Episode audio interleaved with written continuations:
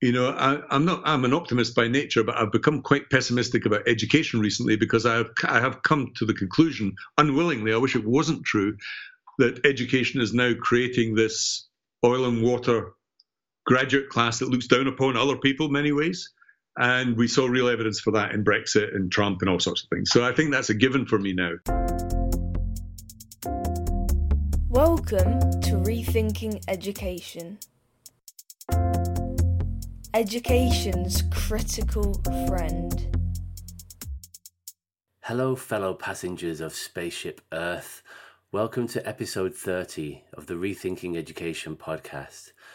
This week, by way of a festive treat, at least it will be festive for those of you keen beans who listen in the first few days of release, I am absolutely delighted to be able to share with you my recent conversation with Donald Clark. I've wanted to have Donald on the podcast for a long time now. He is a man of many hats. Primarily, he's an edtech entrepreneur who was formerly the CEO and one of the original founders of Epic Group, a pioneering company in UK online learning, and he is now the CEO of Wildfire Learning, an AI company. He's a visiting professor at the University of Derby, and he's the author of at least two books to my knowledge Artificial Intelligence for Learning and Learning Experience Design, the latter of which came out just last month. But it's a different writing project that I'm speaking with Donald about today. Over the last 20 years or so, and gathering pace in recent months, Donald has been collecting learning theorists. He's written an incredible series of blogs on what he describes as 2,500 years of learning theory, from the Greeks to the geeks. When we recorded this conversation a few short weeks ago, there were 160 blogs in the series. He's now up to 200. Helpfully, Donald has created a kind of index where you can see all of these 200 learning theorists grouped under different headings the behaviorists, the assessors, the vocationalists, and so on. There's a link to this index in the show notes, and I think you'll find it useful to refer to it now and then as you listen to our conversation. This was a discussion from which I learned a huge amount. It's also an episode that made me think harder than I've had to do in a very long time, and it's also one of the most political discussions I've had on the podcast to date. I'll try not to make a habit of it. So, without further ado, I give you Donald Clark. I hope you enjoy the show, and Keen Beans, I hope you have a wonderful Christmas and New Year.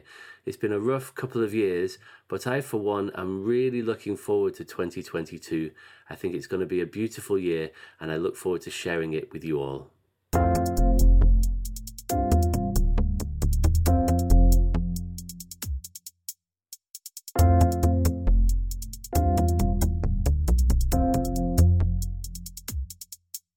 Donald Clark, welcome to the Rethinking Education podcast.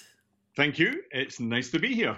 Well, I'm doing loads of these podcasts, which is great. The, the new, the medium of the age, as, as they would say. Indeed, it is. I'm a huge fan of that medium as well, especially the long form ones. Like people often say, "God, your your podcasts are really long," but sometimes you need like two or three hours to to get into something. And I think that today's topic, like we, we need really a lot a lot longer than that because you've done this incredible thing, as you will have noticed in recent in recent. Well, it's it's taken you a long time, hasn't it? So um, you've you've made this sort of series of blog posts of like a 160 i guess it might be more than that now learning theorists spanning two and a half thousand years of learning theory from the greeks to the geeks as you put it um, which is unbelievable. And there's also a sort of a strapline at the top of your podcast which says, "Finally, I have enough time to attend, read, post, listen, watch, and speak on anything I want to."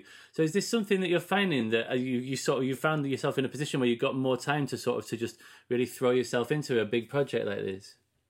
Yeah, that's right, James. So you know, my background really is in uh, in business. So you know, I managed to make a bit of money and retire early when I was 49, but and that gave me a lot of time after that. But to be honest, it started a lot earlier than that. When I, I first came into the learning business, uh, I knew nothing about it, but I was astonished to find that not many other people knew much about it either. To be honest, there was a lot of bogus theory flying around. Whenever I asked anybody for good references, people seemed a bit vague.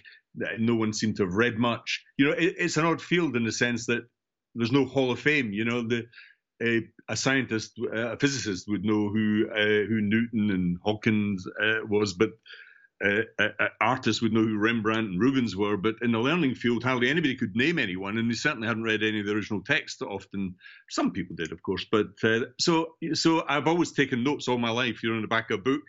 Uh, every time I read a book, I do a summary and all that sort of stuff. And so I started taking notes on this stuff, and then I did a big sprint of 50 of my favorite theorists, as it were, and then it grew and grew. I just kept adding as I, you know, as I as I did more reading, and we're now up to yeah, I think over 160. I'll sort of probably cap it at 200 or whatever, but it's a big field. Two 2,500 years. It's a long time. Yeah, yeah, it is, and we're gonna we're gonna sort of go through. I wouldn't call it necessarily a whistle stop tour because we're not going to cover every every stop along this this journey, but we're going to pull out some highlights and lowlights. And it's fascinating having having uh, immersed myself in this writing and the conversation that we had yesterday. I'm really looking forward to that. But first of all, I'd like to. Sometimes I, I put these questions later in the podcast, but I think with yourself, it makes sense to do the sort of the personal history bit up front because you're not somebody who works like in education in the sense of like being a school teacher or a head teacher or a researcher say you're sort of coming at this from the outside. Although you've been involved in in learning on and off you know throughout your life um, so i think it would be good to start there and then we'll get into all the learning theory. And as you know initially you know we started talking because i wanted to talk to you about ai uh, which you wrote a, wrote a book on. And if we get to that point uh, later on in the conversation, then that'd be great. But um, I think we, are going to focus on this this rich history of, of learning theorists first. So let's start at the beginning. Where did you go to school? What was your experience of school like, and your later education? Okay. Well, I, as you can tell from my accent, um, I, am actually here in Brighton, and I've been here for what 36 years. Uh, I'm obviously from Scotland, central Scotland, between Edinburgh and Glasgow. So I grew up in working class Scotland and housing schemes. Really, you know that that that we went to what two primary schools, two secondary schools there uh, in good old Calvinist Scotland. Uh, where they still had corporal punishment, uh, you know, getting slapped over the wrist by uh, huge pieces of leather and so on. So, uh, my, so that that was my schooling, and my schooling was okay. You know, it wasn't great, it wasn't bad, but I then went to Edinburgh University. I studied also at Ivy League in the States at Dartmouth College, so on and so forth. But the real, in terms of this podcast, the reason I'm here in Brighton is, uh, you know, if you do a degree in postgraduate work in philosophy, you're unemployable. uh, and so I ended up in business down here in Brighton, went into business with two guys, and we built quite a substantial company. I was the chief exec of that company. We floated it on the stock market, and that allowed me to retire about 2005. Then, uh, then I invested in another company called CogBooks, brought investment to them. They've just been bought, interestingly, by Cambridge University Press, or their online courses. That's an adaptive AI learning company. Uh, I also, at that time, joined the board of a company called Learning Pool that I was sort of, you know, helped start way back at the beginning. That's now what, 150 million valuation, 300 people in a really interesting place. That's Derry in Northern Ireland. So I'm really quite proud of my, you know, my role in that. And I've been on the board of lots of uh, big and vocational. All my adult life, I've been promoting vocational learning. Uh, it's the background, the people I come from, my, you know, my family, my wife's family, and so on so I was in the board of Learn Direct. They, they, were delivering skills for many years, basic skills, maths, English, and so on. Uh, on the board of City and Guilds, who are the huge, of course, gorilla and accreditation in vocational learning. Uh, what else? Uh, yeah, it helped set up a 55 million charity about vocational learning and technology called University for Industry that's still going and spending lots of money in that area. And then I had, I was a little bit of an academic thing going. I'm a professor at Dar- University of Derby. I do some teaching in the States primarily, but not, not in the UK. I published a couple of books, AI for Learning, another one coming out in what? Uh, we've got 10 days, 10 days time, yeah, that on learning experience design. And then I give a lot of talks, you know, these keynotes and podcasts that talked all over the world in Far East, Australia, Europe, Africa, and so on. And then there's all this blogging that that that I've been doing as well. But and, and then I'm currently the chief executive of a, a, small company called Wildfire that's an AI company in learning using AI to automate parts parts of the learning process. So my life has been, you know, I'm really I, am a I'm a bookish sort of theory, data driven person, I suppose. But I my, I prefer doing. You know, I like to I like to get involved in growing companies, creating jobs. That's where I get a lot of satisfaction. And so, would you say so? Your recent this recent thing, wildfire, is about in particular about AI and learning. But were your previous companies also learning focused? Was this like yes. mainly to do with online learning? And what was it that got you into that? If you were interested in learning, what was it that made you go down that route rather than a sort of like formal educational route? I don't know. That's a good question for this podcast. So this this actually happened by accident. I, I was in I went to Dartmouth College, which was an Ivy League in New Hampshire in the States, and I was I was doing philosophy as uh, my degree course there. But they would, I mean, I think the American university system in many ways is superior to the British ones in certain aspects. One of those aspects is way back in the day, before personal PCs, every student, even humanities uh, students, got four hours on the IBM mainframe on the campus. So we were doing a course in philosophical logic and and and so on. So I, I had four hours on the computer, and it was it was amazing. It was mind blowing. You know, uh, played a lot of battleships and you know idling around in the thing, but also had a look at some programming. Came back to Edinburgh, bought a little home computer, and then got really fascinated by the tech. And the first program I ever wrote was I was going to Russia. That was Soviet Russia then, and it was on teaching myself the Russian alphabet and some basic vocabulary. So, and then uh, that was quite useful uh, in Moscow. I've been there several times. I was there recently, in fact, just last year, and uh, and so I bumped. I, you know, like a lot of people, they, I got into this by accident. So I gathered some technical skills and you know the use of computers and so on. But I was really interested in how computers could do things that human beings do, and one of those, of course, is teaching and learning. Now, I I'd built this little program that taught me the Russian alphabet, Cyrillic alphabet, and some basic vocabulary and grammar and I found it really incredibly useful uh, when I went to Moscow. Uh, so, uh, and then I came down to London and then bumped into these guys who were based in Brighton who had a video company, a lot of sort of video training company, and then we built what was then, you know, the the leading e-learning company in the UK called Epic. Here in Brighton, it's still here. That that company and cluster of companies is now worth like one and a half billion. It's huge. So and you know it, it, spun off lots of companies here in Brighton, like Brightwave, uh, uh, uh Kineo, and so on. And these employ hundreds of people. So uh, you know that that's one of the things I'm most proud of. I think you know there's just the sheer creation of jobs, good jobs, you know, for young people, which is uh, which has been a great boon to Brighton, but also the UK. I think. Mm. Can we just alight briefly on online learning? Because this is something that, uh, like, obviously, you've spent a lot, a long time in this world like for me um, as just a, coming at this from a completely lay perspective, I've often found it really like not helpful. Like like the, the kind of the kinds of online learning uh, things that you sometimes have to do, like mandatory training for like whatever it is, like fire safety or some health and safety thing or some environmental policy when you join a place, and you literally just have to click through screen after screen after screen you know, to sort of get to the end and then do a short quiz.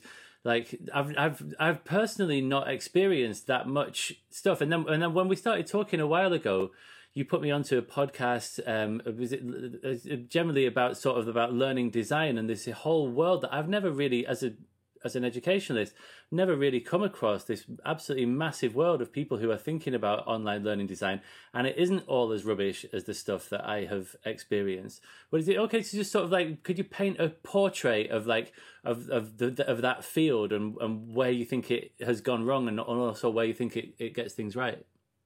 Yeah, I, I, think in a way the stuff that's gone wrong is simply because it tried to mimic what people do in classrooms and in training classrooms and in schools. And when you try and mimic that and and and just get that stuff on the screen, it often fails. But this is a massive. I mean, everybody's an online learning.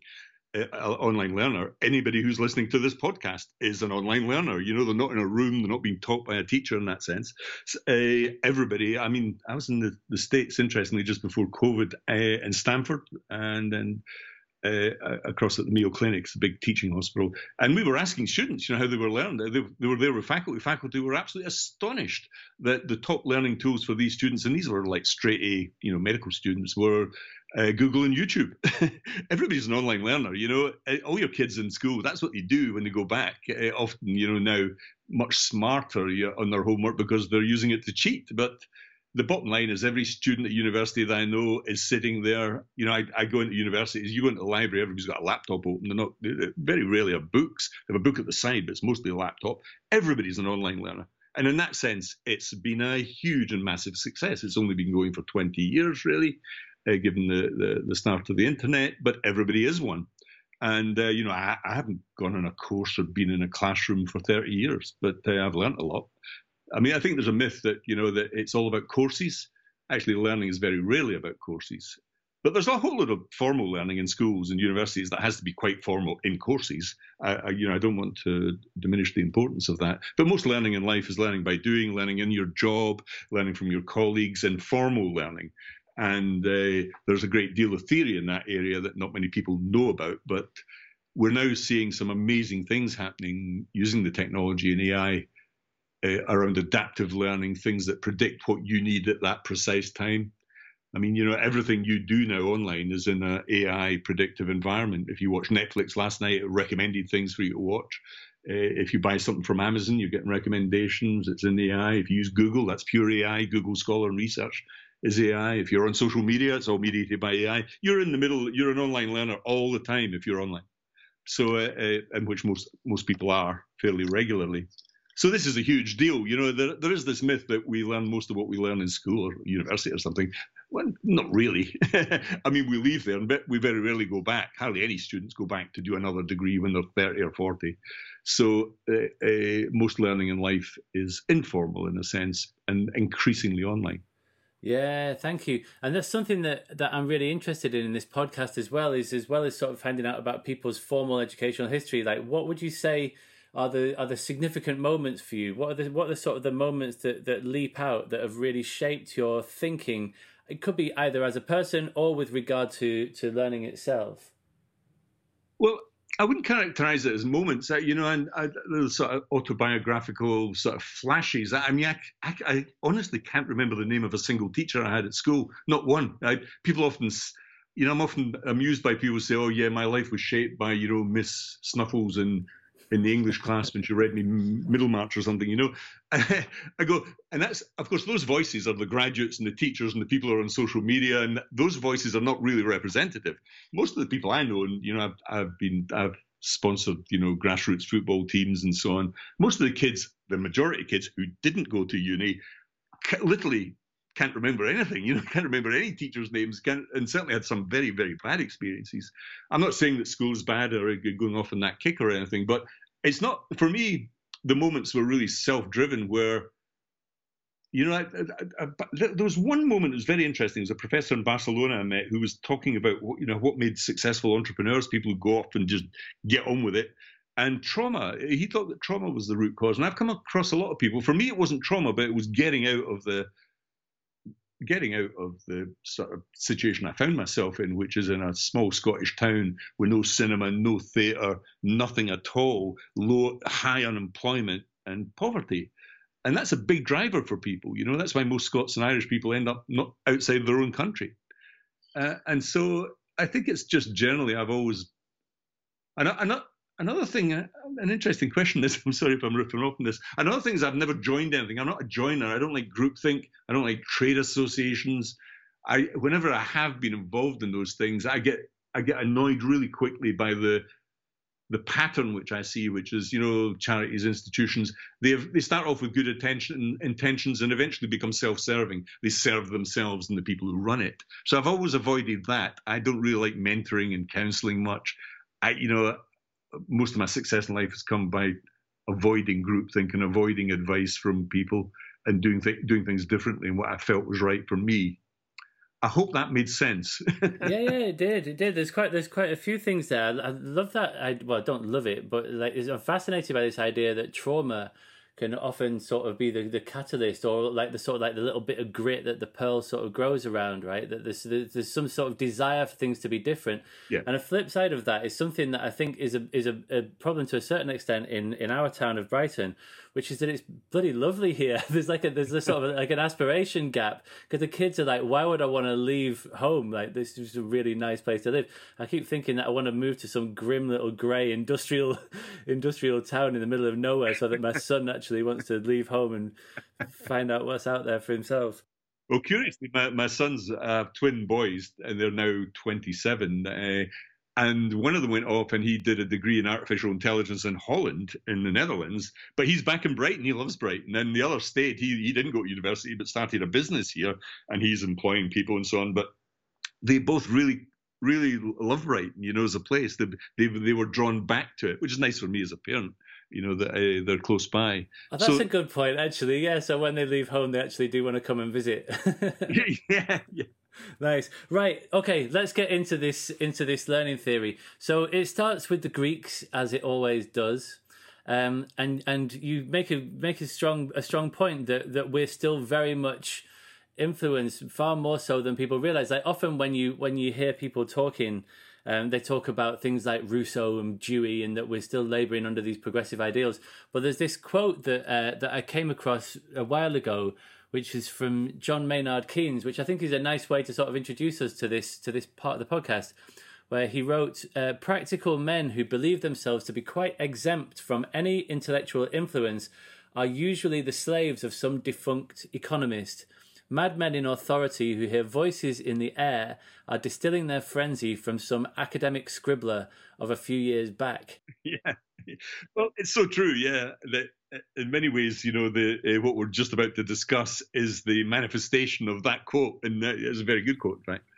Yeah, and I, I, think it's it's so true. You know, the two deep roots for learning theory in our culture, of course. Remember, it would be different if we were in China, where it's a Confucian tradition and so on. But here, uh, certainly the Greeks, massive influence, and the, the big three, of course, Socrates, Plato, and Aristotle, are in many ways reflected in the distinctions we have today because they were adopted in the Middle Ages and then in the university and school system.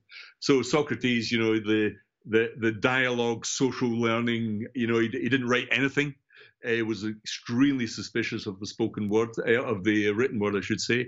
And then we have Plato, who's a metaphysician, uh, a mathematician, you know, believed in an abstract, rational view of the world. And then Aristotle, the scientist, the empiricist. And the, so that social reason empiricism that triumvirate, in a sense, is still present and very much split in our society. You know, vocational learning is taught in further education colleges, but all the abstract stuff, of course, is in universities and so on. And then we have the Greek mathematicians, Pythagoras, Euclid, Archimedes. That gave us that strong, you know, that strong thread of mathematics and education, which is still still in every school today, in a sense. So the Greeks were terribly important. But the second big root, of course, were these religious leaders. Uh, and the, the big four, Confucius, and we can talk about that. One a huge influence in China. If you've ever been to China, walk into a school and you'll see it immediately. Uh, the mass exams that are taken every year are Confucian civil service exams and so on. The Buddha also, if you go to Thailand or any of those places, you'll see how strong that that uh, Buddhist influence has had on on education in those countries. And of course, for us. Now the two big ones, the big one, of course, is Jesus. The, the notion of storytelling, sermons, parables, teaching is preaching. You know, uh, every lecture hall in a university has a little sort of pulpit lectern. Yeah, the lectern. It's amazing that, isn't it? It's very clearly yeah. been taken from the church. Oh yeah, very very definitely. Remember, the university started in Bologna, you know, and, and these these places before books were printed, so they were literally, you know, two lecture means to read people literally stood and read out books to to people who who were in attendance, and they're still very much, I suppose, to a degree, still doing that to a degree. The other one is Mohammed, of course, and I've worked a lot and traveled a lot in the Middle East, and there, walk into any school, you know, a you know, the Quran means recitation, and recitation and memorizing and so on is a big deal in that culture. So these that route, you know, the religious roots of educational theory really are alive and kicking today as well, as we can see on the, if we just watch the news, you know, the teacher in Batley, for example, you know, it's, it's everywhere. But of course, they were translated. We had this huge period, what Nietzsche called the sort of 2,000 year aberration, where we got stuck in a scholastic rut here.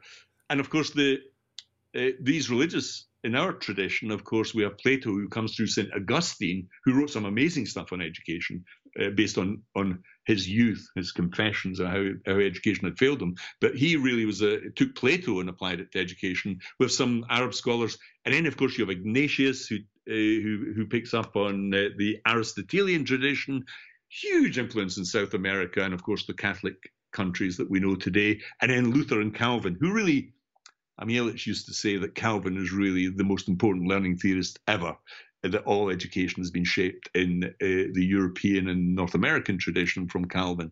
But we also had Luther as well. And then we had the Enlightenment. So that, that's the first stage. Can you can you so just firstly, just for the benefit of listeners, Donald has very helpfully written an index to all of these 160 um, sort of key people who've influenced uh, learning theory in some way throughout the ages, and they're grouped into these different categories. And so I'll put a link in the show notes. So if you, as you're listening to this, I think it might be helpful for you to have this open on your phone or computer or whatever, because um, it helps you to sort of to chart to chart a route through it. So let's just pause there on Calvinism. You said that that Calvin was the most influential person. Can you can you unpack that a little? Why is that? Yeah, Calvin himself. Well, Calvin and Luther, of course, they, these are the, the, the big Protestant reformers. And the universal schooling, for example, in the country I came from, came through John Knox, but that was directly from people like that. Erasmus to a degree, but certainly Calvin. Uh, universal education in most Northern European countries were inspired by the Reformation and the idea was that everyone should be able to read scripture in their own language and learn scripture in school. So the religious impetus was still there around universal education. But of course, once the genie got out of the bottle and everybody began to get educated, and we have printing in the 15th century, 16th century, uh, we have that link between Calvin and print. So literacy, in a sense, becomes this huge virtue, this print explosion uh, out of Calvin in all these countries uh, laid the foundation for the whole Enlightenment and scientific revolution. But it was a certain type of education around Calvin. It was very much sort of teaching as preaching. You know, Calvin, although he wasn't a sort of ordained uh, priest or minister himself, uh, there was a of repetition, moral assemblies every morning. All that stuff comes out of Calvinism. That was always reinforced in the Victorian era when schooling became this vast mass phenomenon. Right.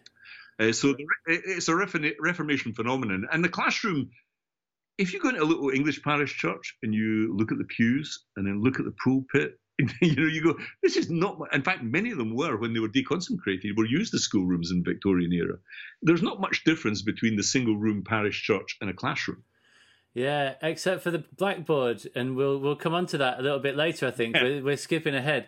Um, so that yeah, that's something that was recognised by Ivan Illich as well, wasn't it? Illich said yes. that, that thought that Calvinism, I'm quoting from your piece here, had literally shaped schooling as we know it, with school as the new form of secular salvation, and that's definitely something that is there's clearly still in the like like schooling is often framed in that is like an emancipatory mechanism. The way that which the, the the whole debate around education in recent years in this country has almost been completely seen through the prism of disadvantage. It's like how can education close the disadvantage gap, as though that's the central aim of the education system is to in some way like uh, liberate people from from poverty.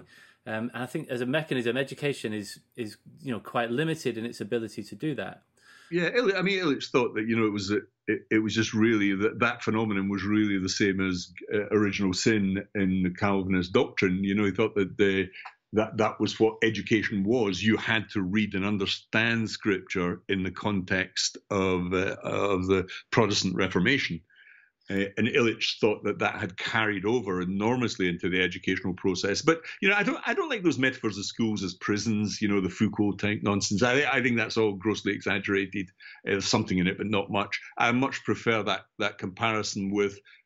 I uh, remember these people saw the saw church and religion as leading to salvation. It, it wasn't really wasn't so much deficit model. This was people saw it as uh, you know your one and only chance to get to heaven in the Catholic Church, uh, and then a slightly more complicated formula in in in the Calvinist Protestant Reformation. But it was still, a, you know, it was a positive thing. But of course, what was important was the accident here that you got you had ha- massive levels of literacy in countries, which led to the Enlightenment and, of course, printing. Yeah, yeah, okay. And so we had this we had this two thousand year aberration, and then came the Enlightenment with some more familiar names. Yeah, yeah. Well, this is where things get, I think, more interesting. You know, that the, the the previous stuff was more roots. This is where things get very, very real. So you have early on in Enlightenment people like Locke and Hume, who who are big on, you know, the, the how does the mind work? What is thinking? Uh, people like Hume think that everything is emotional, uh, you know, and, and driven by sentiment.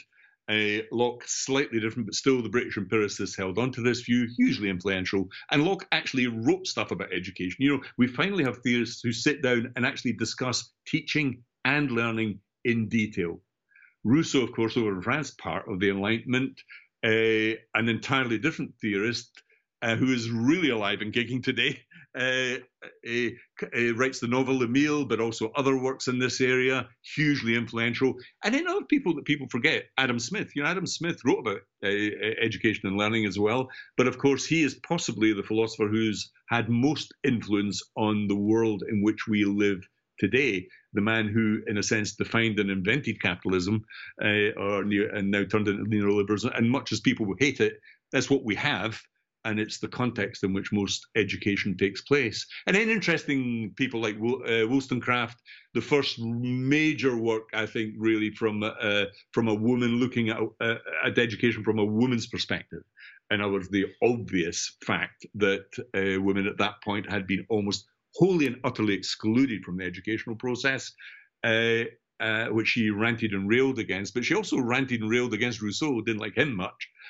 Uh, and of course, women continued to be excluded until the early 20th century. I often get criticized for my list not having many women. I've got about maybe a dozen or so, but th- you know that's that, that that's history, folks. You know the fact is uh, that that women were by and large excluded from higher education until the early 20th century, uh, and so those voices were not heard, but they are being heard now, and that's important. Yeah, yeah, absolutely. Um, so, so let's talk about Rousseau. uh, you said that his his ideas are still very prevalent. This is, of course, a man who sent all of his children off to an orphanage, um, yeah. and so you know, there's there's some questions there around uh, taking lessons from somebody who, you know, is clearly not that committed to to to educating his own kids or bringing them into the world uh, in, in, any sort of you know direct way. So let's talk about Rousseau, and obviously it was mainly his his novel Emile, yeah. which is about this sort of very naturalistic education that, that is designed for for this one young person to sort of to discover their way through nature and it's very sort of child centered view. Um, how does this how does this play out? Because uh, you, you could say, well, like if you look at a classroom today, doesn't look like that. It's not kids wandering around in meadows, you know, like looking at the birds. They are sitting. They are sitting in pews, essentially, sitting in rows. There's a teacher at the front of the room. It's a curriculum centered, you know, world that we're in now in, yeah. in, in formal schooling. So, in what ways are Rousseau's ideas still reflected in the modern system that we see? Yeah, well, the, it might be best to describe Rousseau as being the first big learner-centric, you know, using modern parlance, learner uh, learner-centric theorist. Yeah. When you read Emile, it's it's a very interesting book uh, as a novel because it's not quite the novel noble savage that we image that we have of Rousseau. You know, it's actually more structured than you might imagine. Uh, the the education uh, if you read the uh, if you read the preface to Emile, there's references to to Locke and some of these other Enlightenment figures, but he did want to build in this work of fiction this uh, you know total system of education, all from the perspective of the learner. And this is the first time this had ever happened. Uh, the truth of the matter is, I suspect, jumping to the conclusion, is that we've had you know centuries of failure uh, uh, when people have actually tried to do this in practice. So whenever you set up a school and take this approach Summerhill we've got hundreds of them you know lots of exam montessori and so on. They haven't really caught on in the way that one might have expected because the theory has some serious flaws.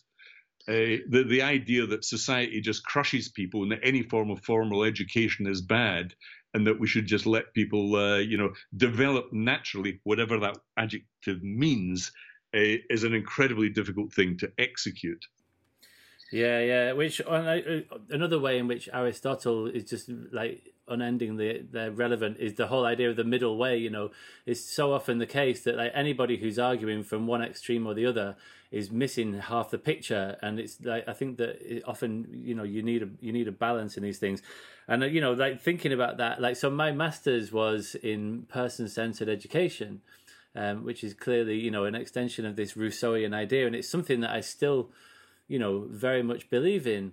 Um, and it's it's an interesting thing to wonder, you know, to what extent am I labouring under, you know, this idea of Keynes that I'm just sort of like recycling the ideas of a long dead French guy, or actually is there something in this? Like like is it possible that you can independently arrive at the same conclusions that actually you know a, a, a purely curriculum centered traditional subject discipline you know uh, approach to education that doesn't take account of the young person's interests, that doesn't nurture their ability to be self directed, um, you know, that seems to me to still be a relevant question. Oh, it is. I think you hit the nail on the head there with that phrase, the middle way here. You know, I don't really get involved in any of these sort of tribal battles in educational theory because they tend to take one side or another and ignore the fact that it, it's it's like a rope. There are lots of strands in this. One of the strands is certainly, you know, problem solving, work problems. You know, that you certainly need to allow the learner to to be motivated, have curiosity, all those important things. But you also have to be a bit formal because that's never enough. Uh, you know, just purely exposing learners to problems and hoping that they're going to come to their own conclusions has pretty well you know been proven to be not particularly fast or useful. You get masses of failure there especially for poor kids if it's unstructured. Uh, so the poor come out pretty badly in the research on that front. Uh, nevertheless, it's terribly important that we we pay attention to the stages of learning, which Rousseau did, you know, matching the learning, appropriate learning to appropriate age, and paying real attention to things like motivation, affective, uh, you know, emotional side of learning. On the other hand, we also need to have some structured learning and understand that actually learning maths takes a lot of effort and often a lot of teaching. Learning to read and write doesn't come naturally to people. It does not.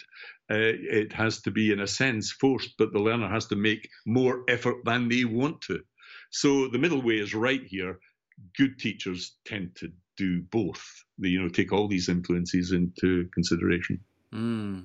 Yeah, yeah, absolutely, absolutely, and that's something that I'm eternally working towards. Is this sort of synthesis model of like how can we like people sometimes think when you when you say like oh we need to have more interdisciplinary learning happening in schools people say yeah but subject disciplines are really important as though it's a binary and you're like well okay so let's have both like let's have like 20% self-directed learning 20% interdisciplinary and 60% can still be subject disciplines or you could play around with the percentages but like one doesn't necessarily negate the other in fact you could argue that it strengthens they strengthen one another you know well that's right but i think the system in a sense is very odd in that sense. So if you take self-directed learning, now we have in every school every night self-directed learning. It's called homework. But if you're a parent, you quickly you quickly learn that homework is a bit of a, a bit of an odd thing.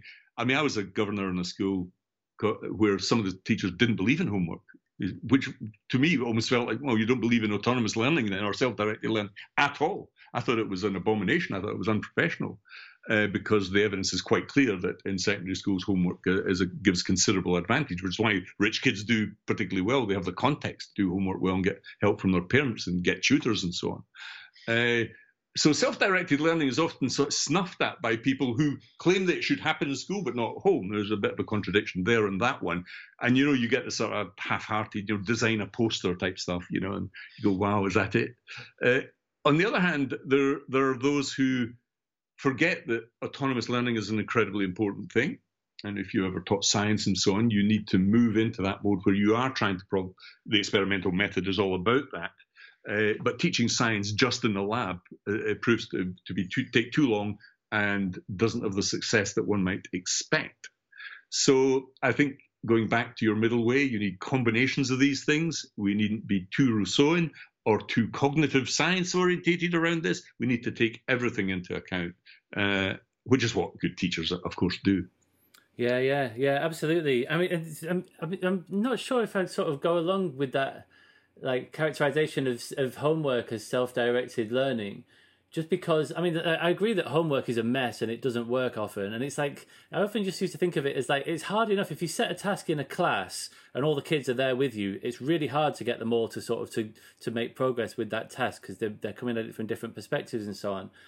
And that's when you're all in the same room like homework is essentially trying to do the same thing but they're all scattered in 30 different places around the town or wherever you live and that just seems to be a non-starter. But I don't think it's self-directed in the sense that like they have the kids aren't setting the tasks. There's no autonomy in any meaningful sense there. They might get to choose when to do it, or you know, to what are they just going to phone it in and you know copy a paragraph from Wikipedia, or are they going to actually try and do this thing? But I don't really, I, I like, I don't think that that's what good practice looks like in terms of self self-directed learning. Oh no, it's, it's not good practice. It's terrible practice. Most homework is terrible yeah, yeah. because it's regarded as a sort of adjunct. But actually, as we've just come through COVID now, you can see that uh, uh, I, I, think a new hybrid model certainly won't happen in schools. I don't think it'll default back, but I think in higher education it has defaulted to the hybrid model uh, because homework really should be online, and you can do an amazingly sophisticated things there. And uh, you know, forget about the cut and paste from Wikipedia. That's what you get when you get the, you know, a4 printed sheet from the photocopier with 10 maths problems that are all identical. That's someone who doesn't know anything about learning theory doing that. And of course, kids will go on. I, you know, I can show you several apps that will give them the answer just by taking a picture of the even the written thing on the sheet. Every every kid downloads Photomaths, you know, and cheats their way through all that stuff. But that's because teachers don't have enough knowledge of the technology at home and how they could be doing this a lot better. Mm. So I think there is a the, the future is almost certainly, well, already is. I mean, quite interestingly, isn't it? I, I, there's a really, really interesting question popped up here regard to technology relating to this. We had kids who weren't in school for a long, long period here, but all the exam results went up on teachers' own assessments. There's a bit of conundrum. So they were doing all this online, and the results went up. I've still got a satisfactory answer for this, to be honest. Uh, you know, uh, and yet we want them all to go back to school and go back to the previous system. Does that mean that the results may go down? Mm. Uh, we're talking about this learning loss thing, but it doesn't appear to appear in the exam results. And of course, what they'll do is adjust the examinations to cope with the problem, causing all sorts of problems down the line. But uh, it, it was an interesting experiment, I think, on as doing it properly. Of course, a lot of that emergency online learning stuff was by poor teachers who didn't have any support and had to just rush at it. And it was done badly, mostly, I think, the old academy type approach. Yeah. But nevertheless, it was something. And now, at least it's opened their eyes up to doing it properly, which is exactly what we should be doing. Because smart kids can do quite well online and it means that teachers can devote their resources to the kids who are struggling a little a little bit more and take a longer time to achieve or reach competence in in whatever you're teaching. Okay, there's a there's a there's a few things in there that I'd like to pick up on. One of them is there's this point you were saying that you don't think that schools so unis have mainly gone hybrid now, and people have got a lot less face to face time. Do you think that schools won't do that essentially because you know, it's often quite controversial when people say like the the main function of a school is to look after people's kids while they go to work. Like people don't like don't like to entertain that as a as a possibility, but of course there's a there's a big degree of truth in it. So do you think that that's the reason that schools won't go go hybrid post COVID is because essentially there's there's this child child caring function? No, I don't think that's the reason. I, I think I think the reason, just like higher education, is a cultural one. So you have a deep set of practices that have been in there since Victorian times, really, which is the classroom is like a Faraday's cage. You know, the teacher's role in a classroom is almost sacred. You know, inside that cage, you're not allowed to criticize. You're not really can't have much influence about what happens inside a classroom. And that's the model. It's a one-to-many teaching model. Hence the blackboard or whiteboard or modern manifestation of the blackboard. Uh, that's fine. I, am not critical of that. I think it works. It's incredibly powerful, and uh, I'm glad my kids had that and go through it. Nevertheless, it's suboptimal. Uh, it's suboptimal because lots of kids fail, about a third straight off the bat. And those kids, the kids I'm really interested in, have spent most of my adult life trying to help, uh, who who eventually get dumped because most teachers are graduates. Most schools are very oriented towards university entrance. Some of them wholly and utterly. Uh, so you get this weird effect, and it's been a very bad effect, I think, on our society as a whole, been very divisive, increased inequalities. Uh, we can come to that perhaps in this uh, discussion of these uh, theorists, but there are a whole number of recent theorists who are who, who are very interesting on this. You know, and I always think that education is not for the common good; it's for the few, not the many, and it's created huge levels of social division. Absolutely, yeah. The Diane Reay. Have you read Diane Reay's book, Miseducation? No, I, no, I, I don't know that one. The, the the people that I've focused on have been people like Haidt, uh, Jonathan Haidt, and uh, Caplan, Sandel, Goodhart. The you know the, the uh, but I, am open for any new people to add to the list, so I'll give that one a look. Certainly. Okay, yeah. Well, I don't know. If, I don't know if it, yeah. So, so Diane Reay, she's really interesting person. She was um, from a very you know working class family, large family in the northeast, and then became a teacher, and then became a, a, a university professor. She she uh, uh, is it Cambridge, And um, miseducation is essentially about the ways in which the, the schooling system reproduces social inequality as a mm-hmm. as a you know in a very effective way. And we will definitely get onto that group that you that you you term the vocationalists, Schank and Caplan, who wrote the the case against education, which is a fascinating read if anyone hasn't come across that. Okay, let, us take let's go back. So so you mentioned I can't remember where you mentioned it, but the the person who invented the blackboard. You were saying that that was a really bad day when the blackboard was invented. Can you can you talk about that?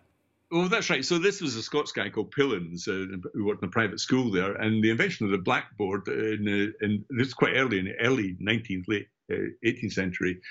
It was a pivotal moment, really, because before that, of course, people had to engage. You're looking at the people you were teaching. So if you go back to the Edgeworths, they were huge in the Enlightenment theorists who theorists of vocational education, you know, the slate, and kids would ha- show the slate as a form of assessment. And they worked out very powerful methods that were adopted widely in schools throughout the UK. And that sort of worked a little bit because the teacher was had to engage through dialogue, almost in a Socratic manner, with the pupils in the room. The blackboard comes along, and for the first time, really, teachers turn their back on their audience. And if you've ever been to university, and I remember I remember Edinburgh University, the first lectures I went to in physics, there was literally a guy who stood for an hour and a half with his back, and he started top left, three full back blackboards. I don't think he turned around once. And uh, that this is not unusual. If you don't think this happens, just pop into any physics lecture and you'll see, or math lecture, and you'll see it happen. Uh-huh. There's something quite nice about blackboards when you're teaching that subject because you can rub things out, indices out, change formula, and so on. So it's not all bad. Nevertheless, it led to then and of course, everything then has simply copied that model. We might have whiteboards now. And when they were introduced, you know, it was it was it was quite funny. I remember them being I remember them being introduced there, and then all these teachers struggled to use them, of course.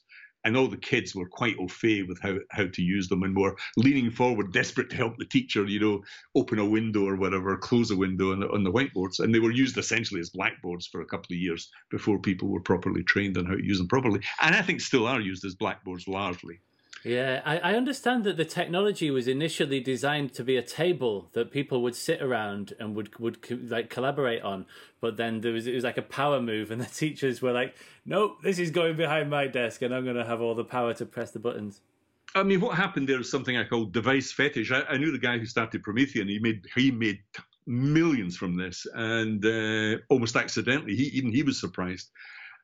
The interesting thing about this was the way in which schools are just got sucked into what I call device fetish. In other words, buying kit, buying hardware, buying tablets. This is completely the wrong way around, you know. There's a lot of it about. Oh, there is. But that, to be fair, they were led down this path by the DFE. You know, that's where the mon- the money was available for this, rather yeah. than rather than investing in the software and good pedagogic techniques to help people learn.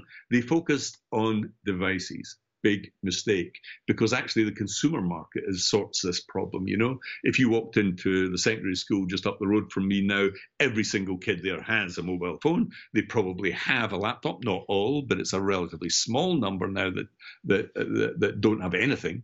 Uh, so that it, the the solution was just to, in a sense, bring your own device and top up rather than buying everybody the single device. Uh, and that still continues. We went through this tablet madness, you know, keep on taking the tablets, as it were.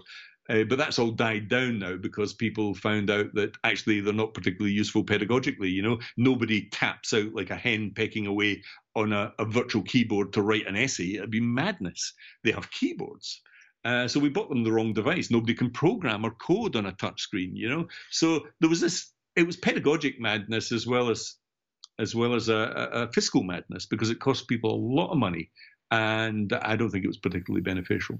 Yeah, you see it all the time. The flip cameras were really big when I first came into the yeah. classroom, and they, like there was just like collecting dust within years. I was in a school recently, and they, the recent thing is to have these massive trolleys with like thirty laptops that all plug in. That was yeah. just gathering dust in the middle of the prep room in this science department somewhere.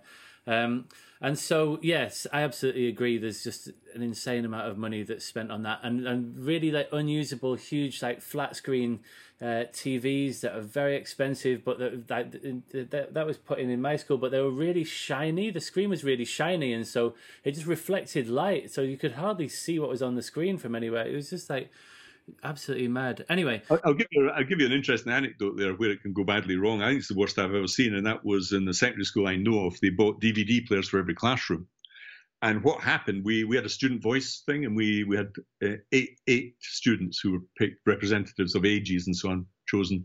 And they all had an interesting story to tell, which was they I said, well, you, when we asked them what, what was the problem, they said, well, we have, you know, we never get to see the movies at, at the end of movies. Well, what do you mean? Well, the supply teachers were, of course, slamming Toy Story into the DVDs for the hour, and of course, the hour the hour our period was never long enough to finish the movie. Yeah. And then we discovered that actually this was quite common, and that the presence of these uh, machines in, in classrooms were, I mean, I think it was uh, unbelievably unprofessional for a teacher to do this, but it happens. You know, they, they come in and they, they, they slam a DVD in, and so we, and that led eventually to all the DVD players being taken out of school. But imagine the cost of installation and deinstallation there. Yeah. So we've got to be yeah. very careful about shoving technology. That's why I think the homework thing is, you know, the hybrid model is better. You're better focusing on what children are doing at home in the school setting that's certainly true in universities, you know, where you need a proper virtual, uh, a VLE or LMS or something to manage the communication with learners, provide them with good resources and links to podcasts now and all sorts of things, mm. adaptive learning systems and so on. This is what this is the way it has gone, in fact.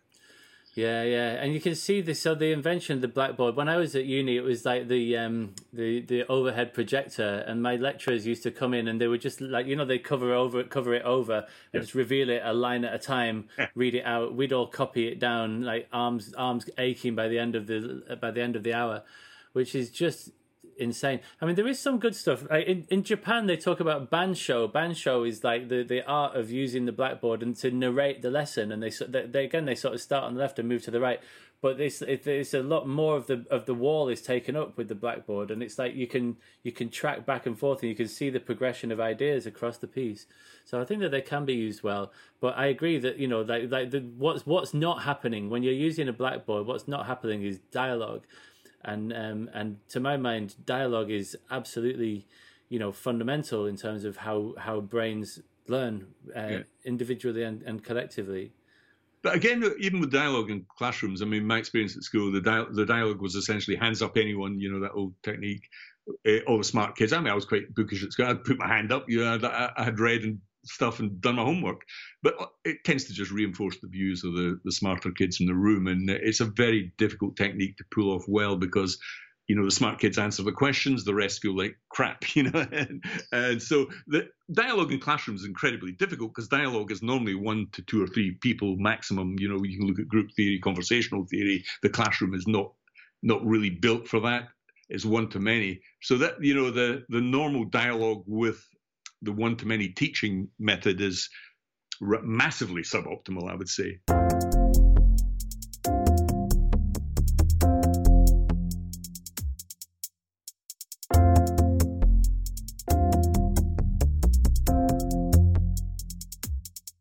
Hello, listeners. I have an exciting offer to share with you. Next year, we're hosting the inaugural Rethinking Education Conference it will be on Saturday, 17th of September 2022 at the beautiful Addey and Stanhope School, which is 10 minutes from London Bridge. Early bird tickets went on sale last week, but for a limited time only, on top of the early bird discount, listeners of the Rethinking Education podcast are entitled to a further 20% discount. When you go to the tickets page, you should see the option to enter a promo code in blue letters at the top of the page all you need to do is enter the promo code REPOD20. That's R E P O D, all lowercase, 20. As I say, this offer is only available for a limited time only, so I strongly recommend that you take advantage of it while you can. If you're not able to make it to London next September, that's not a problem because there will be an online element of the conference as well. More details of that will follow in the weeks to come. Finally, if you would like to apply to deliver a presentation or to run a workshop at the conference, either face to face or remotely, the call for speakers is open until June the 30th, 2022. There's a link in the show notes. Okay, let's get back to our whistle stop tour of 2,500 years of learning theory with Donald Clark.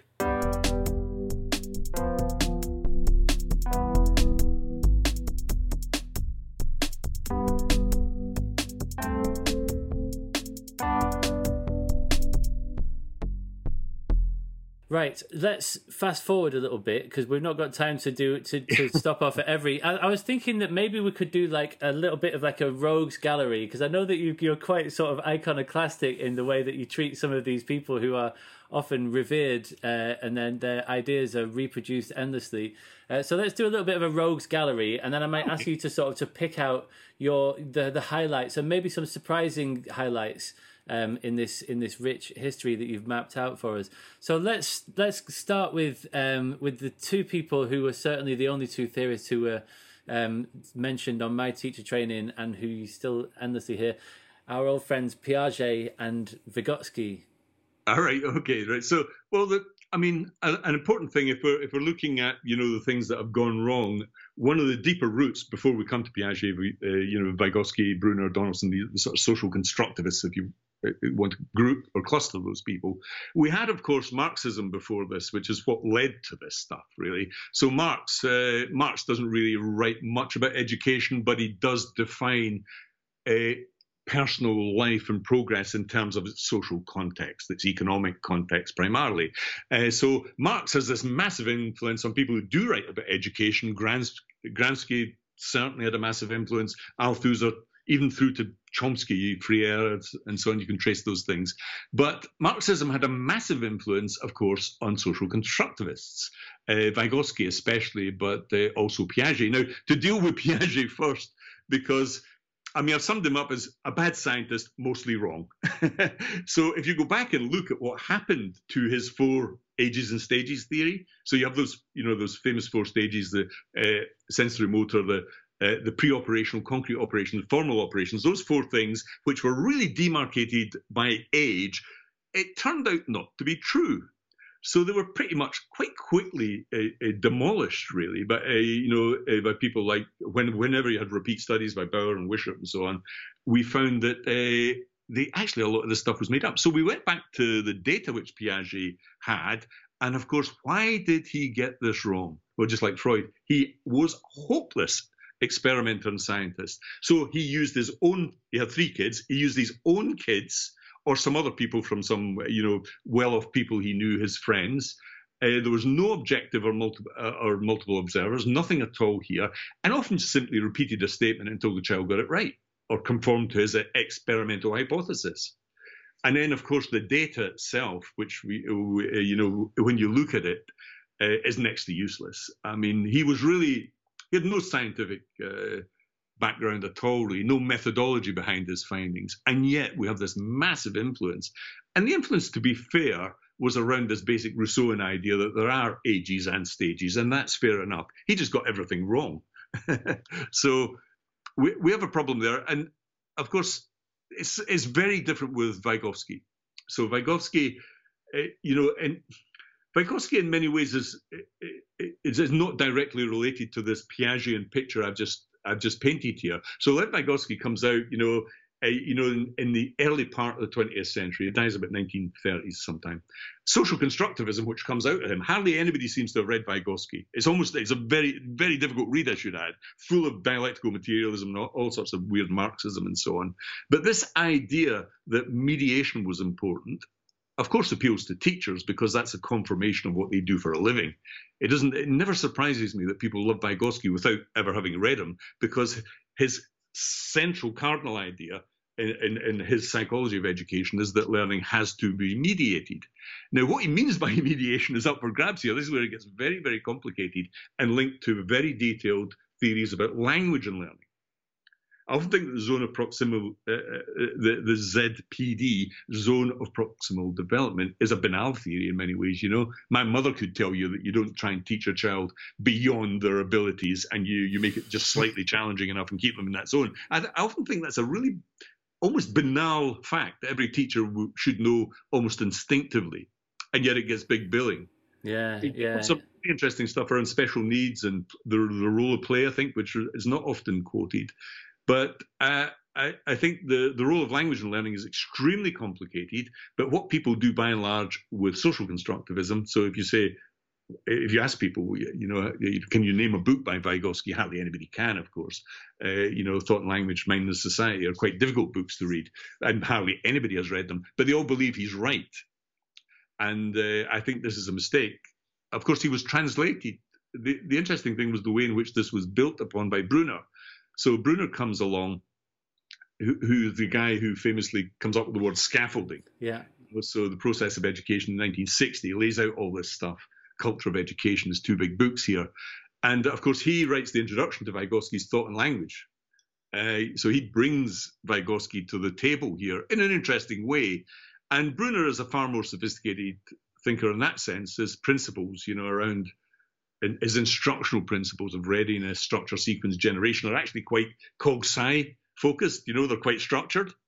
But scaffolding, he gave us this word scaffolding, the recognition that learners need to be either, you know, self-aware to help themselves or build on existing knowledge. That's really important. It, but it's a little bit weak. It's not enough. So teaching, or this idea of a constructivist generalization has to come in, and you have to bring in structure, sequence, scaffolding, far more formal forms of learning. And so suddenly we had a sort of Rousseauian social constructivist theory turned into quite a formal form of teaching, which was fine. I think that was the right direction. Uh, but I'm, I just completely puzzles me as to why people quote Vygotsky so often here. I think it's because social constructivism has grabbed. I mean, it really is the dominant it's the dominant theory in teacher training, I, I, would say, but it's not the dominant theory in the psychology department. If you walk across the psychology department, you will really struggle to find a social constructivist. uh, so experimental psychology, you know, doesn't take it that seriously. Mm. And that's a really interesting split in education because you have this, uh, once again, one of these big two camp tribal wars, both of which are, in a sense, misleading and wrong.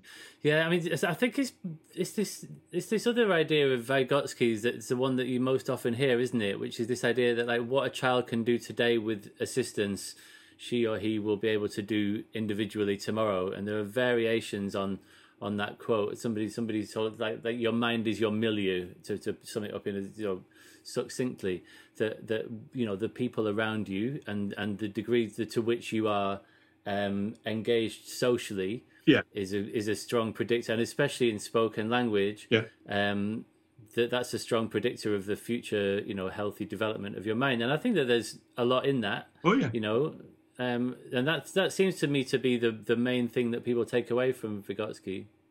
Well, we do. They do. I think they take the wrong thing away here. So I think you were absolutely spot on there. That notion of a social context and the and language being the the accelerator, you know, the the locomotive, the propeller in education is incredibly yeah. important, an incredibly important finding and true. But here's the rub: how often do kids in a classroom actually use language in that way? hardly ever. They're mostly sitting quietly writing or, you know, in a non-social context. And of course, they we had the, we've had this massive explosion of the use of language on social media. But that's regarded as a bad thing suddenly by social constructivists that I speak to certainly.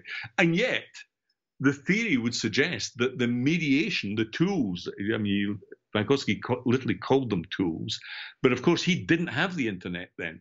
He didn't have these tools available. And I think he would have backed the idea that we should be looking at social tools online because that's what every kid does every five minutes of their life on their mobile phone. They are living examples of uh, texting every five minutes and using language in often a very sophisticated way, uh, even, even although it is curt, concise, and so on. But that's how language is used in normal life you know, hardly anybody goes on to write an essay in, in the real in the real world after they've left school or university. So I think in, in a way we caricature Vygotsky, simplify it. Uh, you know, like a lot of these theorists, you know, we know the name, but we don't know the detail. Yeah, yeah. Okay, let's uh, let's slay another couple of the sacred cows uh, with uh, both both who come with pyramids, um, Bloom and Maslow. Who do you want to take first? Well, the uh, the pyramid thing is is is quite fascinating. Of course, uh, there are really three pyramids that I've uh, you know that really annoy me because I see them everywhere. The first one is a very just to cover the pyramid thing for a minute. People are obsessed by pyramids in education. I don't know why really, but I, I think they like the idea of a hierarchy you know, leading towards enlightenment at the peak, which is what Abraham Maslow gives you. But the first one is a very famous one, and you're bound to have seen this. You know that pyramid that says uh, you learn 10% from reading, 20% from seeing, 30% from hearing, and it goes up to 80% from doing. And of course, the most efficient thing is you learn by teaching. Yeah. If you, that histogram. Now, that is completely and utterly bogus. So there's a guy called Will Thalheimer who looked at the history of this. It goes back to a guy called Edgar Dale in 1946, who, who didn't, who had nothing to do with learning really. Uh, and then somebody brought in uh, an academic paper to back it up by a guy called Chi, uh, Will contacted Chi, and he had never heard of the, of the, the, the, this pyramid or the diagram showing these facts. It was completely bogus and made up, and of course, it got fossilized into innumerable train the trainer and teach the teacher courses because it looked nice, a nice pyramid in PowerPoint, I, sus- I suspect, or on blackboards. Yeah, so the fakery went on and on and on. That was the first one. I, I, I, saw that being used in a school in an inset day in a school about two years ago. Oh yeah. Um, it's still it's still going. It is. Okay. That was the first one. The second one, which is uh, quite important, is Maslow's misleading pyramid. So, you know, everybody's seen the pyramid. Nobody's ever read any of Maslow, of course. Uh, so, you know, and he's got some really. If you go back to his theory of human motivation way back in the 1940s, his basic concept had nothing to do with the pyramid. And he never published a pyramid. The pyramid came along by subsequent people who simplified it and simplified it. He actually changed the first pyramid and added another couple of layers and not the pyramid, another couple of concepts of self-actualization, yeah. aesthetic and cognitive dimensions and so on. So even you might even ask which okay, which Maslow are you dealing with here? Maslow one or Maslow two? I most often see Maslow one which is the you know physiology at the bottom, safety, love, belonging, esteem, and self-actualization. But Maslow was a bit like Piaget and armchair theorists. So, you know, you know, did he do any research here? Well, it was all biographical analysis, you know, and as a self-selected group. He only used 18 people to, eh, to, to build his theory. 18 self-actualized people. Do you know who those people were? Einstein, Mother Teresa, Gandhi, Beethoven, Lincoln, uh, Lincoln. Yeah, a nice representative sample of people. I mean, it's such nonsense, really. You know, it's it is almost impossible to imagine a theory of human nature that is more of a caricature, more simplistic uh, than than Abraham Maslow, and yet you see it everywhere, everywhere. Because of course, human nature isn't a layered cake like this. And to be fair to Maslow, if you read what he wrote, he never claimed that it was like this. Uh, he had a very sophisticated view of, you know, the lower needs here, the D needs uh, especially, and that that was fine. But also the self-actualization people like a pyramid because they like the idea that teachers and lecturers like the idea that they're leading students and pupils to some sort of form of enlightenment, you know, like, like Buddhism, some sort of nirvana. And at the peak is this self actualization, which of course is complete nonsense. It, it, doesn't, in fact, Maslow added one called transcendence, above self actualization. Wow, like levitation or something. Well, that's it started to get ridiculous, and of course, he never thought of it as a layer, a, a, it, it does, you know, it wasn't really a, hierarchy in Maslow's writing. It's much more sophisticated. Maslow himself said that his motivational theory was published 20 years ago, uh, and he said that in all that time nobody repeated it, tested it, or analysed it, or criticised it. They just used it. They swallowed it whole. He said, with only and that shocked him. He thought it was completely wrong. You know that they should have done this. But it, uh, that's the second one. Then of course the third one is Bloom. So we have Bloom and this is the really dangerous one because I think this has had a massive detrimental effect on education as a whole. So Bloom's initial tripartite distinction between the cognitive, psychomotor, and affective, people dumped the psychomotor and affective, and all they did is pick up on the first book he wrote, which is the Taxonomy of Educational Objectives, which focused on the cognitive side. So you get, and then of course he had two, the, first triangle that uh, Bloom comes up with, which is the knowledge at the bottom then comprehension, application, analysis, synthesis, evaluation. There is this complete myth that learning is some sort of ladder that you climb and that you don't do any of that stuff until you get to university or something, and that knowledge sits in the bottom like a pile of crap. And this has led to the diminution of knowledge as, and the role it plays in all those other things. Mm. So along comes Lorin Anderson and so the triangle does not appear at all in either the original or revised Bloom's taxonomy. It doesn't appear at all. It was nothing to do with Bloom, okay? The triangle representation was invented by somebody as part of our presentation. That's, that's the truth of the matter. But that's the bit that we know. Now, Bloom was much more sophisticated than the triangle would suggest. And Lorin Anderson, his pupil, came along and revised it, changed all the nouns to verbs because learning is a process and not an event. That was a good thing. But he also scrapped the triangle. He said, this is not, this is the worst possible representation of Bloom. What he did is change it so that knowledge played a role in all those things. So that, you know, if you're doing synthesis or analysis, of course you're bringing in knowledge. Knowledge isn't a thing you learn at the bottom and then abandon. You know, like that stupid idea that, well, don't teach knowledge, they can look it up on Google. Well, no, you know, that's not how it works. What actually happens is if you are evaluating or synthesizing or doing analysis or applying things, you're bringing knowledge to the table all the time. So he mm-hmm. he he abandoned the triangle. So those three triangles I think the allure of the triangle, its geometric simplicity, representation of a hierarchy, the suggestion of progression towards a peak. This appeals to educators because it makes them look as though they're go back to preaching. You know, teaching is preaching. It's almost a religious progress you're making uh, towards God, but it's just not true. Learning is a very messy process, and it is a process. Yeah, it's it's fascinating that there are these three pyramids that are so widely reproduced. I do think that it's yeah, it fits nicely on a. You can give each layer a different color, and it looks good on a slide. But there's also something that's sort of like intuitively truthy. If they feel truthy, don't they? Like, the, for example, the like you know the worst thing you can do is lecture someone, and the most effective thing you can do is teach someone. I think everyone's sort of sat in a lecture when they've just switched off and like, oh god, this person's boring. This is not this is not engaging me because you're not getting that dialogic thing, especially when you know you so often get you know like people at universities and so on would apologize and they say oh i know that this isn't good good practice with regards to teaching and learning. I'm going to deliver an hour long lecture on the importance of interactivity in learning say. You know you see that sort of nonsense all the time. And you can see how teaching some teaching somebody else something is quite a sophisticated thing to do, right? Because you need to know your stuff, but you also need to be able to put yourself in the position of what it's like to not know it, to try to overcome that curse of knowledge thing. And you can see how, you know, like being asked to teach somebody else something does make you learn your stuff because it because it requires a different set of processes. It makes you sort of to look at this thing from multiple perspectives, which you can you could argue, you know, is like you know multiple modalities of thinking you could there's something that's truthful in that. And likewise with maslow the sort of the hierarchy of needs where you've got like you know if somebody doesn't feel safe if there is there's a kid in your lesson who hasn't had enough sleep who isn't getting enough food they need breakfast you know they need they sometimes they just need to know that everything's going to be okay. They're not going to be able to balance equations that day because they're scared about going home because something bad's happening right? They're not physiologically safe.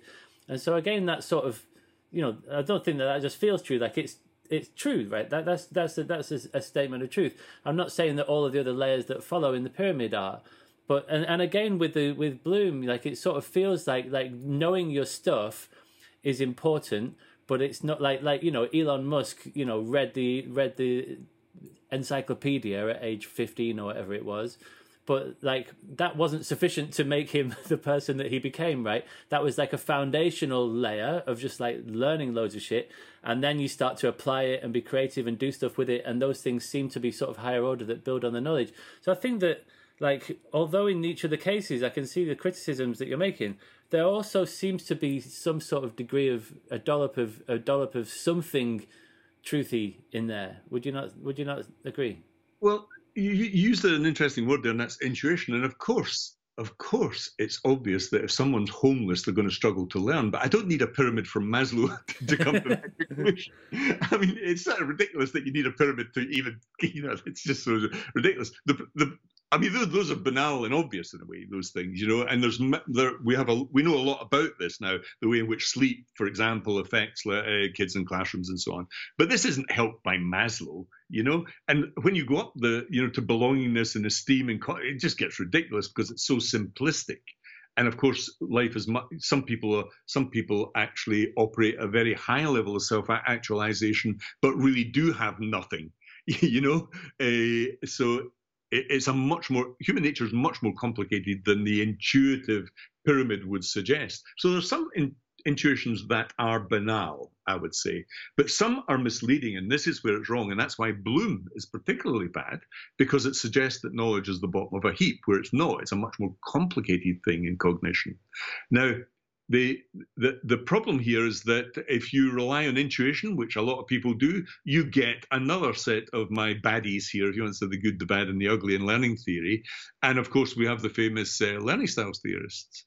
So relying on inst- uh, on intuition, which has kept learning styles alive, and just ask, go to any conference, ask how many people believe in learning styles, and a majority of people would put their hands up.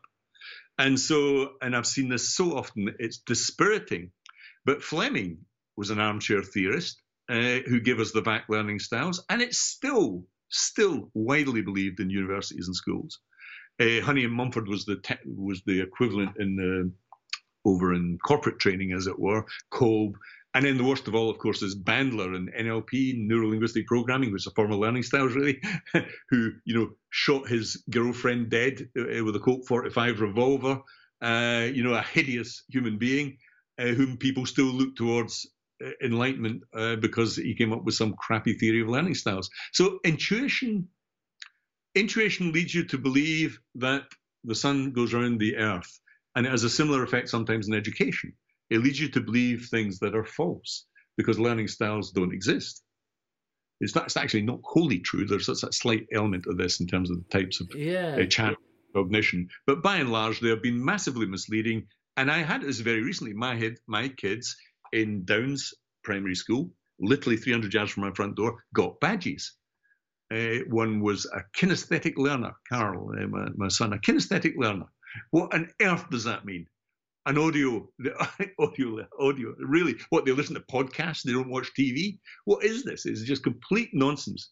Any form of analysis beyond the base intuition shows that it's bullshit but it's still widely believed. So intuition is a bad guide here. Bjork talks about this a lot, the self-delusion amongst learners.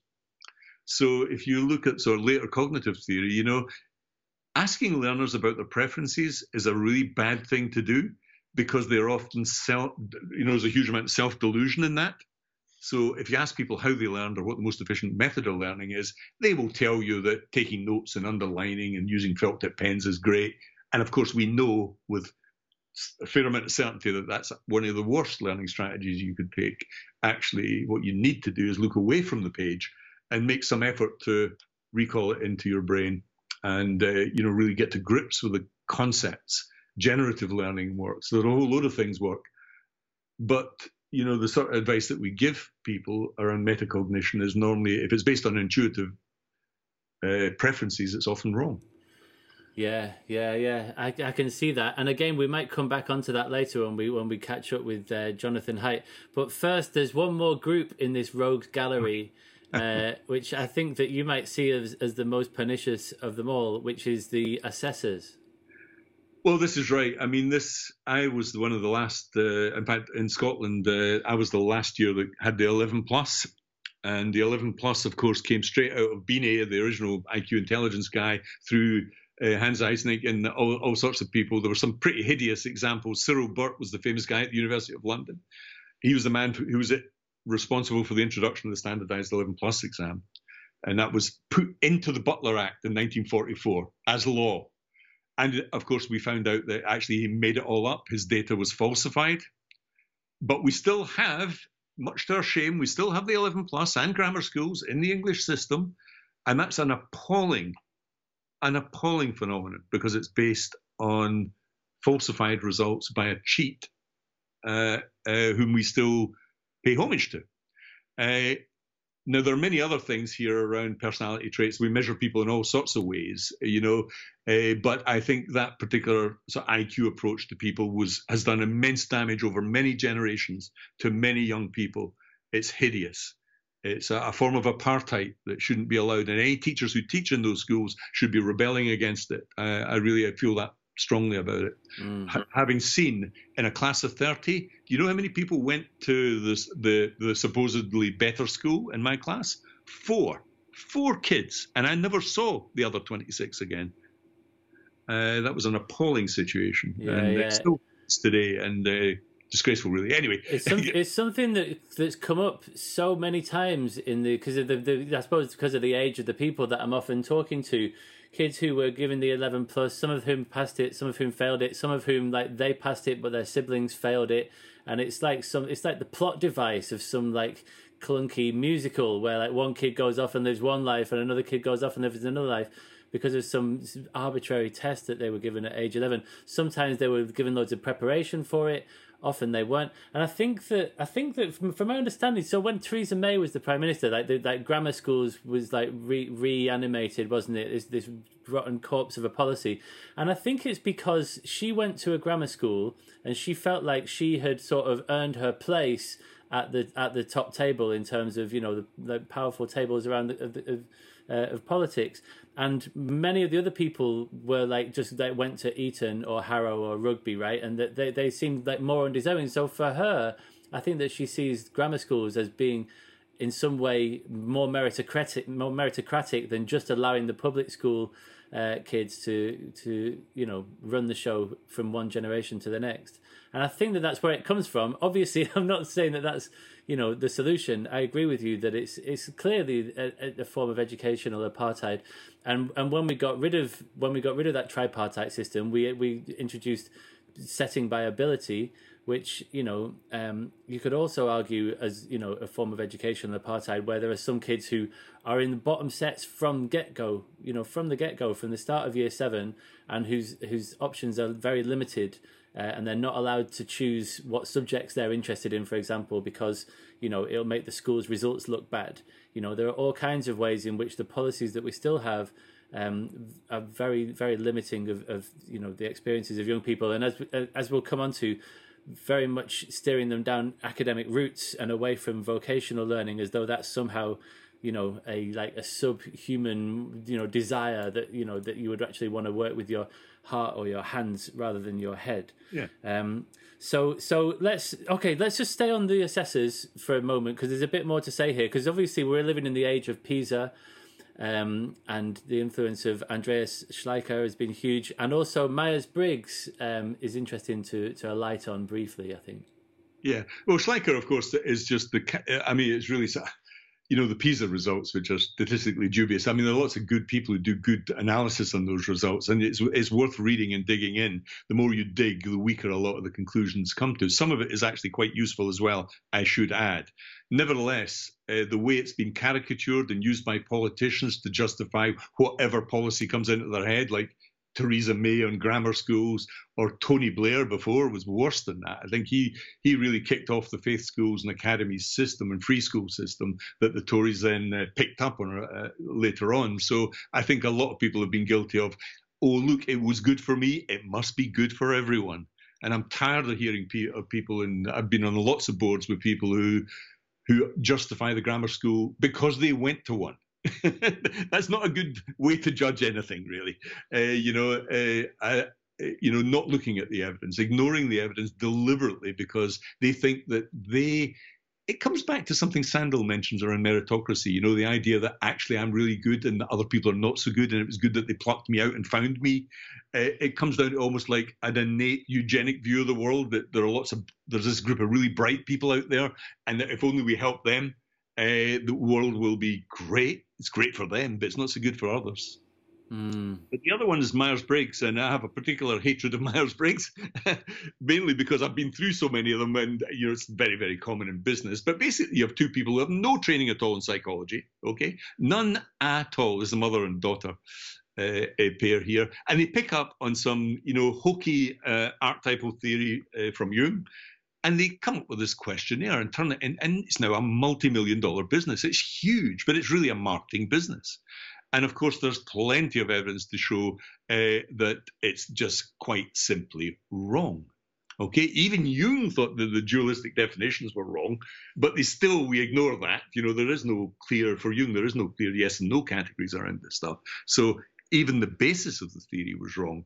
But then when you come in and look at these really, really smart studies, and there's a really important one in 1982 by uh, Carskadon and Cook, where people are asked to compare their profiles and the preferred profiles and the actual MBTI test profile, and only half of them picked the same profile.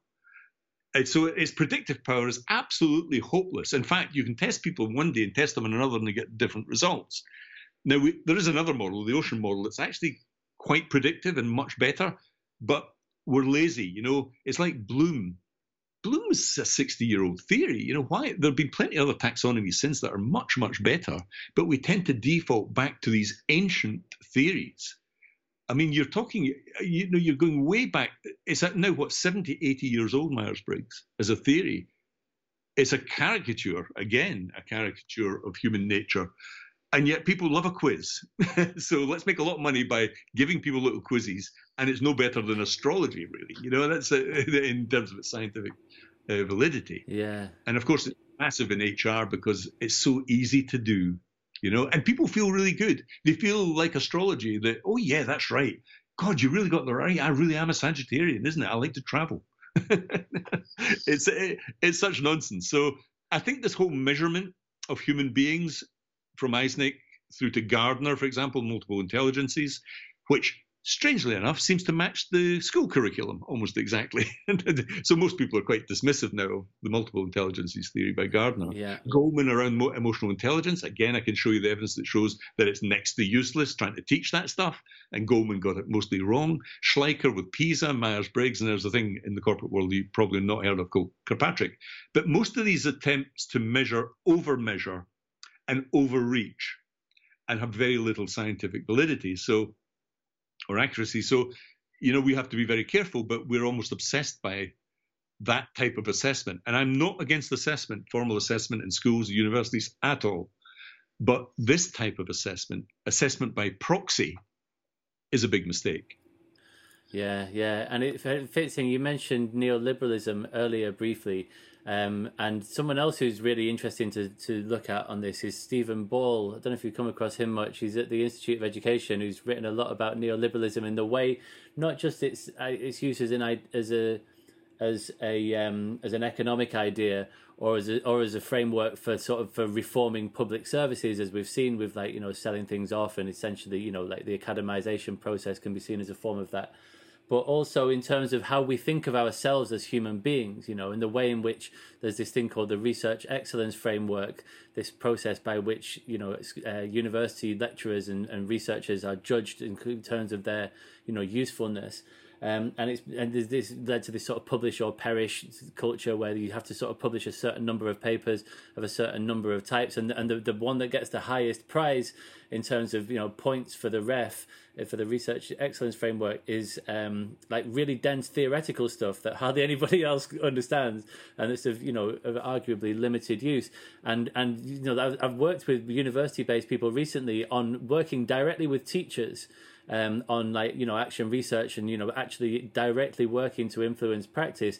And that is so unrated in terms of the research excellence framework that they have to take annual leave in order to do that kind of work because that it's just not considered to be to be okay. And so the ways in which we measure academics the ways in which we measure schools in league tables you can see that in the ways in which we measure you know kids in terms of you know like their educational worth is weighed in GCSE grades um, you can see how just how powerful the assessors have been in framing almost everything that happens. There's that phrase that's come up before: we treasure what we measure. You know, like the things that get measured are the things that get done, and so the schools are gonna are gonna really focus on that um, at the expense of all else.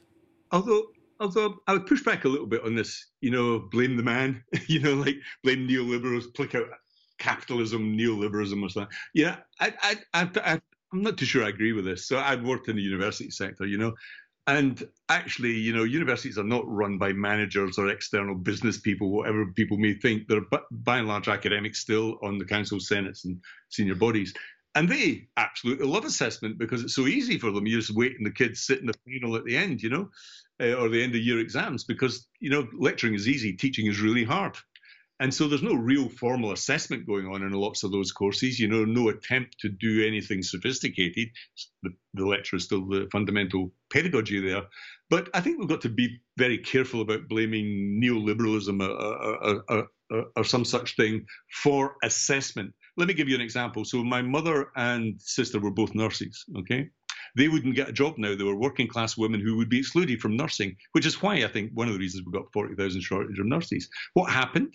The university system grabbed a vocational subject that was taught well beforehand, turned it into a degree course. So you need a degree since 2013 to become a nurse. This is excluded working class women. It's not, of course, some working class women will get degrees, but it's this is the university system that's brought in their form of assessment, and this wasn't something imposed upon them. The universities actually did this. They land grabbed, just as they have recently with degree apprenticeships in business and so on. Uh, they wanted the levy money. So I don't think I, this, you know, I've spent, I've had one leg in the public sector all my life, one in the private sector, and I, you know, I've grown very weary of people blaming capitalism for everything. You know, but uh, isn't that land grab happening because they get revenue, which again comes back to neoliberalism? They they they land grabbing nurses because then they'll make the revenue from from nurses like paying tuition fees or from. Oh, no, no, well, that, that's quite. I, I don't think that's right. Actually, it is about revenue. I think it was about them believing that everything should be a degree. We now have a we now have a hypothesis that this is driven by the universities. Universities, UK universities, lobbied for this. We now have a proposition that all policemen should have degrees. Is there anything dumber than that? So, uh, you know, this is the universities. They, they'll lobby for this. Of course, they lobby for the revenue, but revenue pays the wages of the academics. if you speak to the academics teaching nursing, they absolutely believe that it should be a degree subject. In fact, they will brook no criticism over it at all. So, this idea that it was all the private sector imposed this upon people, in actual fact, there's been a huge amount of effort by the private sector to re. I've spent all my adult life working towards rebalancing the system so that going to uni is no longer the primary aim of education and that we should be rebalancing the system, which is why I, I like those theorists who, who who see vocational learning as not being well treated. I mean, universities are not good at this. They're not good at practice. They're not good at the application and learning by doing. They tend to over theorize subjects, which makes it more expensive. It takes longer.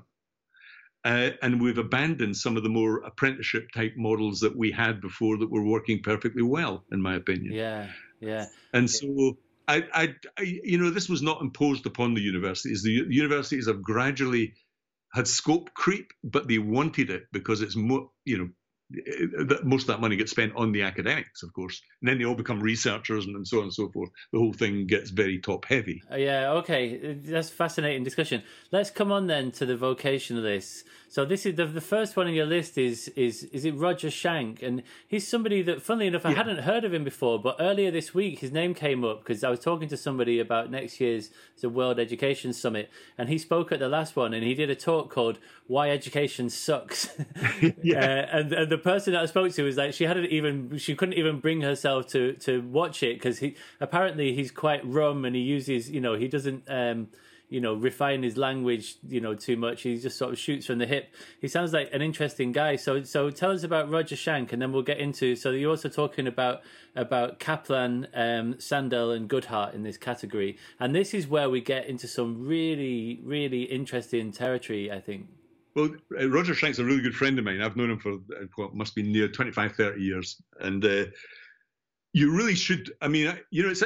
I think it's it's appalling that somebody who thinks they've got critical skills just refuses to watch somebody because they they make the assumption that they disagree with them before they've listened to them. I find that unbelievable. I hope that person isn't in a university or teaching because that. I, to, to, to their credit, I don't think that they had said it that, that it's because they disagree with them. It's just that she was like she couldn't she because she's running it. She felt a little bit sort of you know a little bit um what would be the word? I don't know. I'm trying to sort of put in words into her mouth um, but I just think that she just felt a little bit like sort of unsure because of the fact that it was a bit of an edgy talk, you know. Uh, I don't think that it was that she was refusing to listen to it because she didn't think she'd agree. Okay, well, he is edgy. You know, he's a he's a New Yorker. You know, he's bold, brash. But people must remember who Roger Schank was a major cognitive scientist. I mean, a real a real high flyer in the field. People like Steven Pinker quote him all the time. His script theory is still a solid bit of research. This is a serious academic in our field, you know, way above most of his critics in that sense. And he taught maths, uh, you know, at Yale, and you know, this guy, this guy knows his stuff. And his proposition, having worked within the system, is that the whole system at university. So if we talk, he's written loads of books about schools, but at university is that he has this famous line: "There are only two things wrong with education: what we teach and how we teach it." He really believes that people learn by doing, and that we've abandoned the vocational uh, uh, and that that has been a disaster. he also thinks that his bet noire is in maths. You know, he remember this guy taught maths at the highest level and you know Ivy League level in several universities, and thinks it's ridiculous that we should be teaching kids quadratic equations and surds. Uh, and even mathematicians don't use that stuff, you know, uh, when they go. And he thinks it's a fossilized curriculum he has actually written widely about the historical roots of the curriculum and where they came from and why it got fossilized. But he, you know, he sees the sort of maths fanatics or maths Taliban, you know, as the people who want to shove maths down the throats of every child right up to the age of 18, and it of being largely number theory, some stats. Of course, there's some useful stuff, but teaching kids algebra, quadratic equation is just next to useless. And he has a point. I, I think that many kids would, would agree with that as well. Like I hear that a lot. Like, what's the point of us learning all this algebra? Like, it's it's hard. It's hard for the kids to understand. You know why it is that that that's a compulsory subject uh, over, for example, history that isn't, or over any other subject it's hard for me as an adult to understand it. I mean, I've got a kid who's who's good at maths, has a degree in artificial intelligence. Half that degree is pure advanced maths. He, you know, that's fine. But just because it's good for him doesn't mean say we should shove it down the throats of every other kid, most of whom are not going to university anyway, and who are distressed by the fact that they fail very quickly because it's so badly. It's such a difficult subject to both teach and learn. Now, Schank has uh, Schank has a much more sophisticated sets, sets of theories around it. Remember, this guy's script theory is, is a huge thing in cognitive psychology. Uh, but he builds upon that and rejects the idea that you have to fill people up with knowledge, you know, that, that they're not going to use. It, it, his idea is that we should be constantly allowing people to create these meaningful scripts at the heart of the instructional method. And it doesn't necessarily mean primitive storytelling. I don't like that word storytelling, uh, but it's it's about scripts, which are is the way people learn, and more importantly, the way in which we store knowledge and recall knowledge uh, and learning and skills and which is why his he's designed many, many. He made a lot of money in business as well by designing courses around cybersecurity and business, which were really learned by doing. You know, like okay, open a shop now, learn about the finance. Bring in this knowledge as you need it, as you struggle with building a business. This is his uh, modus operandi, and he's been hugely influential. Actually, I think Schank opened my eyes up certainly to the impoverished nature of the lecture in universities, which are really, I mean, he, he says, listen, the bottom line is that professors are really looking out for PhD students. They're not that interested in the others. which and there's a huge truth in that, uh, and that actually the lecturing thing is so easy. It's a way of just avoiding teaching, uh, and that most people don't actually teach in universities. These are quite, in many ways, obvious statements, uh, and yet we have the the system has barely changed in the in the 64 years I've been on this planet, and Roger's older than me. But there are other people who are just as interesting here, you know, uh, going on from Schank, who are, who have really done the legwork in different fields. Caplan, of course, and Caplan's book is really worth looking at because it's called The Case Against Education. And The Case Against Education is a deep economic analysis of schools and higher education, and the conclusions are deeply worrying. Because the conclusions he comes to is that in higher education, about eight, remember it's mostly American data, but you know you can see how it would work here. About 80% of the money spent in higher education on the teaching side is about signaling. So he has quite a deep analysis on that. But he thinks he has another argument in the book is interesting that this doesn't raise our productivity as a society. Neither does it enrich their lives. In other words, the idea that they walk away being these super smart critical thinkers, there's very little evidence for that. Uh, and you know, I've got a rack of books behind me that we could go into that in some detail. But if it's true that 80% of this degree stuff is signaling, that's 80% of the cash is literally wasted. Worse than that, it may be creating divisions in society because people are getting on by simply spending money in a filtering process. It may be creating massive divisions between an educated graduate class and an underclass. And uh, I think he's right on this. It was a really interesting book. I got him across. I know, I know Bryan, and got him across to speak in Berlin.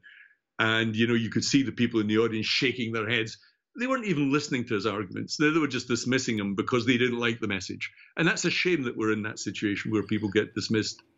Well, it's a reality tunnel thing, isn't it? You know, like, like people live in their reality tunnel, and we we go to school from a young age. We're told that school is a really good thing, that it's a really important thing.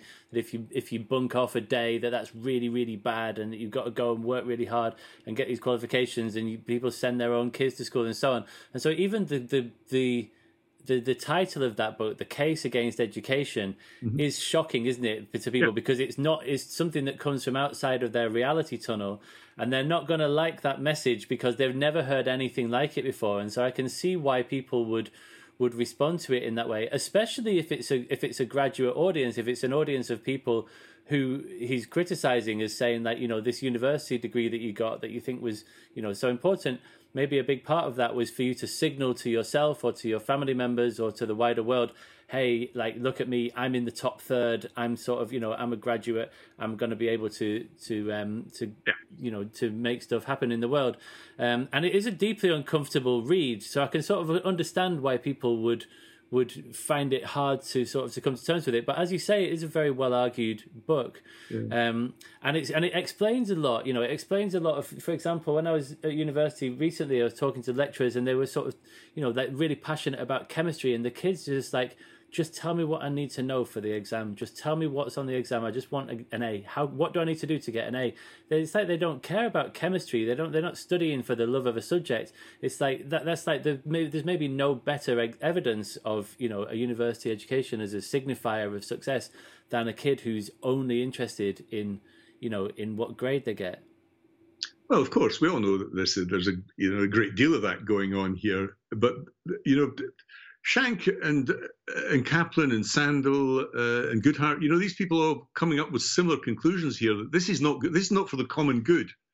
You know, this is a tyranny of a meritocracy, as it were. You know, so Sa- Sandel really explodes this one. You know, his book, The Tyranny of Merit, is is only published last year. What's become of the common good has a moral case here that backs up Caplan's view of the world. Uh, you know, in other words what we've built is a system here that's eaten away and destroyed the dignity of ordinary work. We talk about low skilled labor as if a lorry driver is low skilled. Have you ever driven one?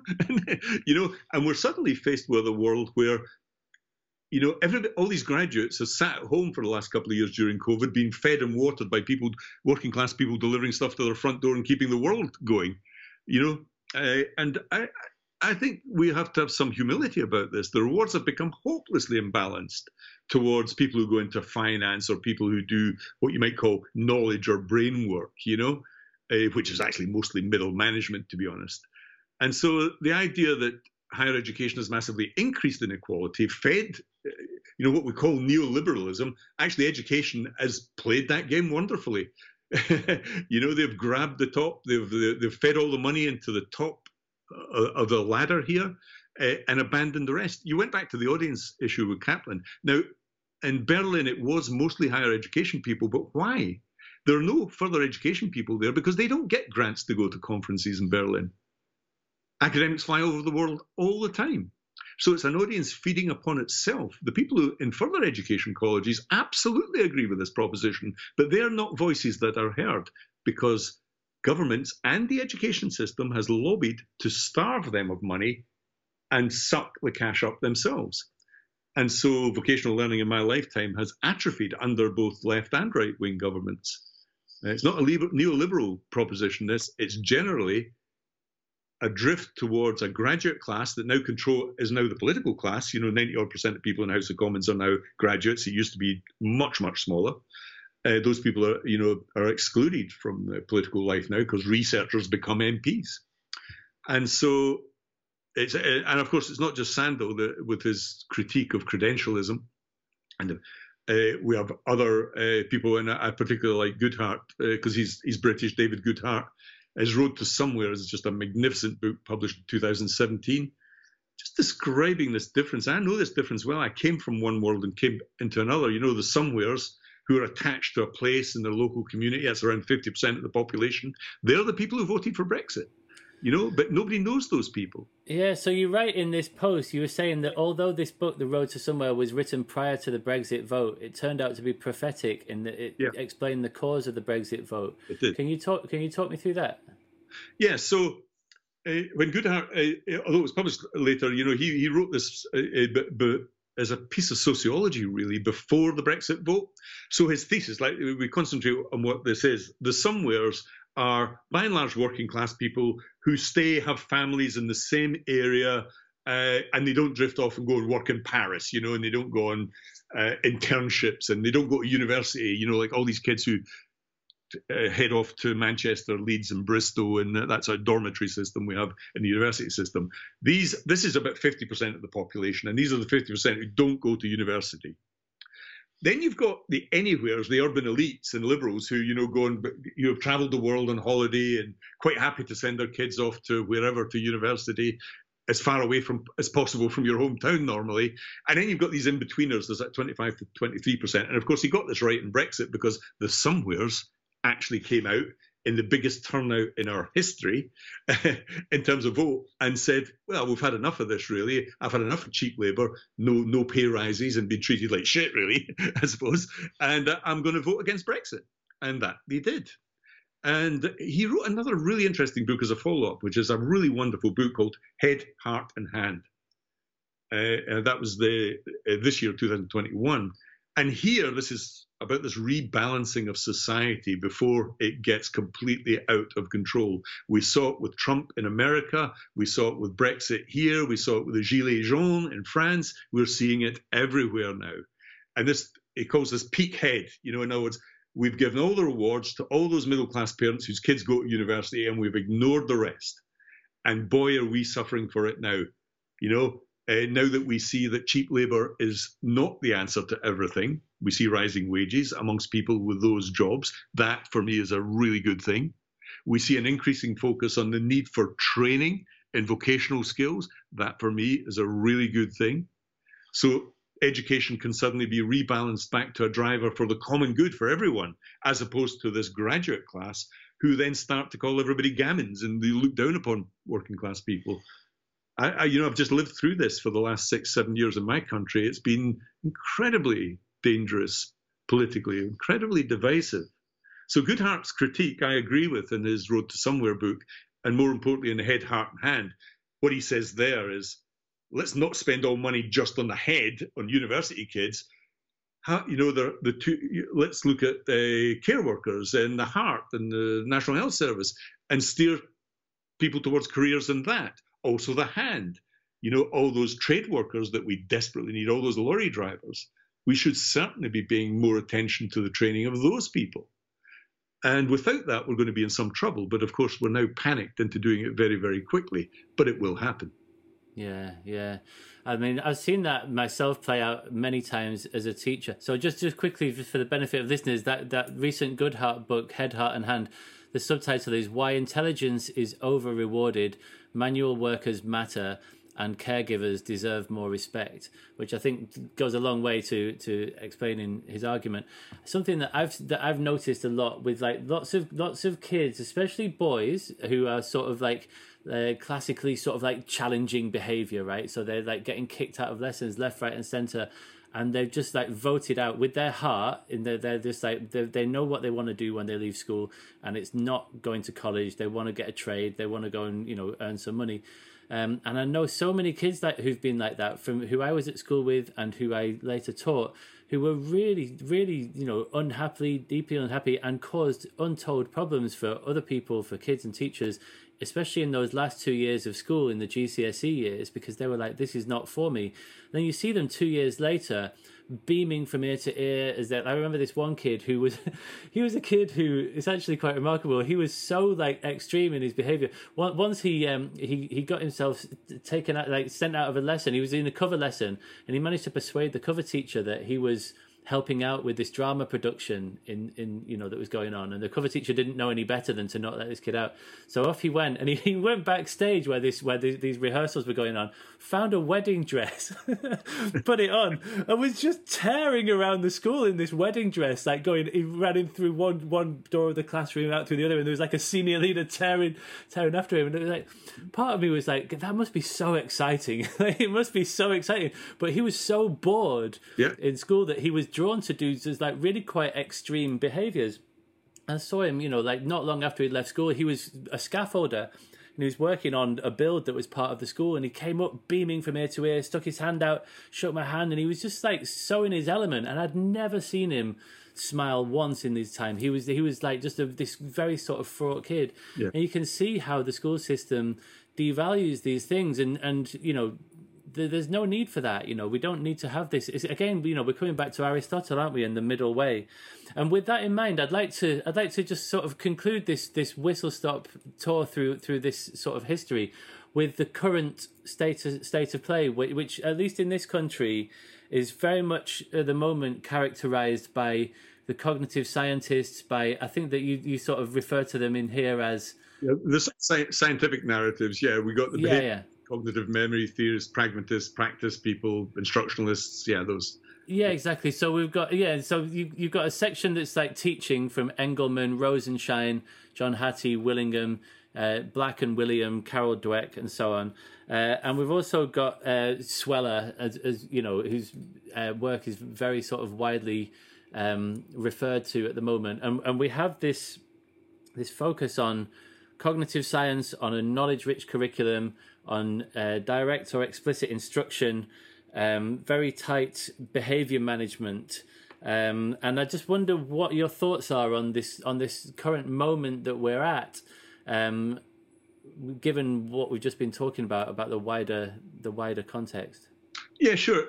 And what what I, what I don't want to get, you know, don't want to give the impression that I'm in one tribe or another here. So I give talks at researchED, you know, the whole thing. But I, you know, I was uncomfortable with that. It's a lot of private school teachers running that, I, which I didn't particularly like. Uh, I thought they towed a certain line that was very odd. Nevertheless, there was some brilliant stuff I saw there, you know. And I don't think there's any harm at all, any harm at all by teachers being more sensitive to evidence and research.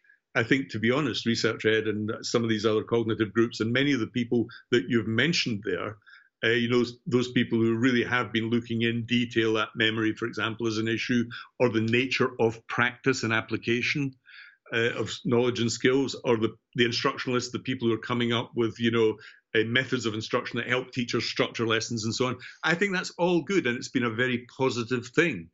But it's not the whole story, of course. And here we have, you know, the whole trad progressive thing, which is, uh, you know, rather a rather foolish distinction, I think, in people taking sides because both matter. And if you look at the evidence, the real spread of evidence, you'll find that both matter. Uh, but uh, so, you know, you really then have to dig into some detail here around, let's say, memory theory or behaviorism or, or, or the, the, the group I particularly like are the pragmatists and and practice people, you know, because they're really looking at the application of knowledge and skills. And that goes back to James, uh, you know, William James, John Dewey, uh, er- Ericsson, the Bjorks, and Karpicki and Roediger and all that stuff. I really do like that stuff. I think retrieval practice is important and has been ignored. I think space practice does work. Uh, but it's not the whole story. It's actually quite difficult to implement. but uh, you know, we're, what we're managing to do at the same time is look at good evidence and discard bad evidence. So learning styles, Bandler, Fleming, Honey and Mumford, all that stuff, you know, VAK thing has been demolished really, and that's a good thing. But that's not to say that cognitive science has all the answers here. It clearly hasn't. Yeah, yeah, yeah, absolutely. Um, I mean, yeah, there's a lot to say about that. I mean, it, it feels like I agree with you that there's been lots of strides in the right direction um, in recent years. Like the, the the recognizing of knowledge. I think that under the New Labour years, the the overemphasis on skills was was quite strange and unhelpful, especially on the idea that skills could be generic and that they could be devoid of of, of domain knowledge. Just we have to be careful in that one though, because what, what the Blair era meant, they were still massively academic. Uh, they they destroyed the vocational side. You know, education, education, education meant getting kids to university with a fifty percent target. When you talk about skills, there they were that, that's not vocational skills like plumbing and hairdressing. You know, it's a completely different thing. I think. Yeah, thank you. That's an important point. Yeah, it wasn't about vocational, although there was even more of a bonfire of vocational qualifications when the coalition came in. Oh yeah. Um, but um, yeah. yeah, and and so I think that, like you say, there has been strides in the right direction. But this is a very particular account of like the of the head in Goodhart's book, right? Like like this, all of this stuff is about the head, and the the diagram that we so often see about working memory and long term memory and arrows pointing to forgetting and so on. That's all head stuff, and this is but this is the sort of like all we're seeing, and so like I think that you're right that the vocational piece is missing. And the thing that I'm also very interested in is like just like the, the role of like emotions and sociality and culture which came up a lot in uh, in my last podcast with with Mary Helen Immordino-Yang. Yeah. Um, and I think that there's a whole lot that we're missing in that in that very sort of um, like information processing model of education. It's like the, the, the process is about like transferring information from a curriculum into the kid's long-term memory. And that's what education is. And a kid with a fully furnished long-term memory that's full of the stuff that's in the curriculum that is the educational success story. And i just think that there's way more to to human development and to preparing a young person for life beyond the school gates than than yeah. filling their head with curriculum content. And it, so it just feels like again, it's not like that stuff isn't helpful. Lots of it really is, but it's just like where's the balance here? And I think that we've not quite struck that. And, and maybe I think actually just to add a little bit of, of a critical endpoint to this conversation because there, there's also a strong strain of, of critique that runs through that runs through um, this history that we've not really touched upon yet. But in people like Freire um, and Ivan Illich and John Holt, who often get ridiculed by people on that cognitive side, but who I know that you have quite a bit of time for each of those. Yeah. Um, I think that might be an interesting note to end on, um, as, a, as a, on a balanced note. Uh, so let's start with Freire. Yeah, well, I think we have to be a, a bit careful about you know uh, you know being sort of hagiographic about any of these people really, uh, because there was a great deal that was uh, a great deal that was probably wrong there, you know. And Freire, I mean, the, the, critical pedagogy stuff I just don't like very much because it's not Freire. You really have to. I've grouped him together with Giroux and Butler, who I think are have been massively misleading and false and dangerous, to be honest, the critical pedagogy people. Giroux in particular in America, but you know more recently Butler and critical race theory and so on. I think that's an enormously damaging thing in schools. Uh, let me say that straight off the bat here. Freire's Freire is very different because Freire really is an old school Marxist. you to call him that. Uh, and I think what was really interesting about him was the way in which he contextualized his theories in South America and Africa. You know, the, he's one of the. I, there are several theorists I've got in here who uh, who built the theories in that different context outside of the Anglo-Saxon world, as it were. But for Freire, education was a social act. It was pure Marxist interpretation of it, and so on. And of course, all this stuff about banking knowledge and so on. That, you know, you have to be careful with this because actually, not he was one of the first to really diss the knowledge thing, but he went too far there, I think. I think the banking theory is quite wrong, actually, and a misleading metaphor in many ways. Knowledge isn't banked in a sense of being a use like Bitcoin or something of no use to man or beast. I think knowledge is banked for future use. So if we go back to the previous debate we had, you know, often let, us say the timetables, which is often the, the one that's used. Of course, it's useful to automatically be able to understand what two times two is without going to a piece of paper to work it out. So there's clearly room for rote learning and practice and all that sort of what you might call traditional stuff there. But it's also useful to know some of the more difficult things and not necessarily teach what is 12 times 8 as an automatic thing, because people hardly ever have to do that. But you need to know the method by which you might calculate 12 by 8, so 8 by 10 and 8 by 2 and add them.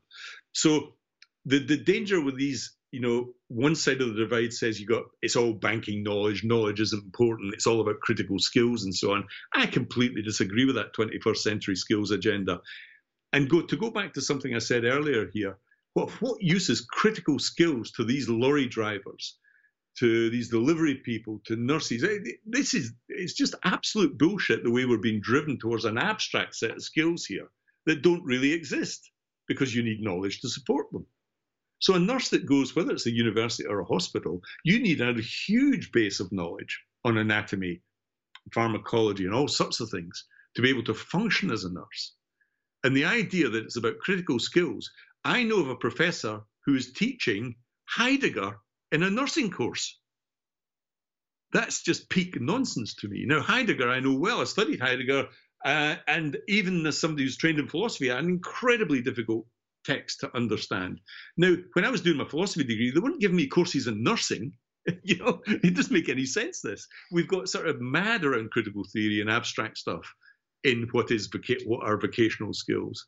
Uh, and I think this is a big mistake. Now, Freire is a real key 20th century figure in all this, uh, but there's a lot of crude dialectical materialism, a lot of stuff that I would completely disagree with because he still carries over some of those old uh, relics from Marxism. And dialectical materialism led to the Cultural Revolution in China, and it led to Pol Pot in Cambodia, you know, where we sliced and diced people and killed the other half, basically. We killed in the Cultural Revolution in China, one half of the population, the intellectuals and teachers by and large, were massacred. The same happened with Pol Pot. That was the net result.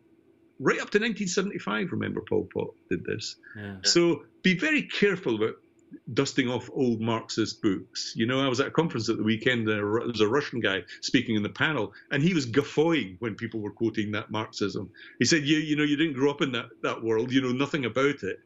and it's just a it's just a bookish thing for you because you're an academic you know uh, you know you have to read some history it is fascinating isn't it we seem to have learned one of the two major lessons from the 20th century which is that fascism and, and raw individualism doesn't work well and neither does does communism and marxism and it seems like we learned one of those lessons but other people seem to be still quite happy to describe themselves as marxist yes um, and and a lot of it's been sublimated. So when you go into Giroux, for example, we put put the word critical pedagogy on the mark. Henry Giroux, that's just like Marxism, like really the critical radical pedagogy stuff.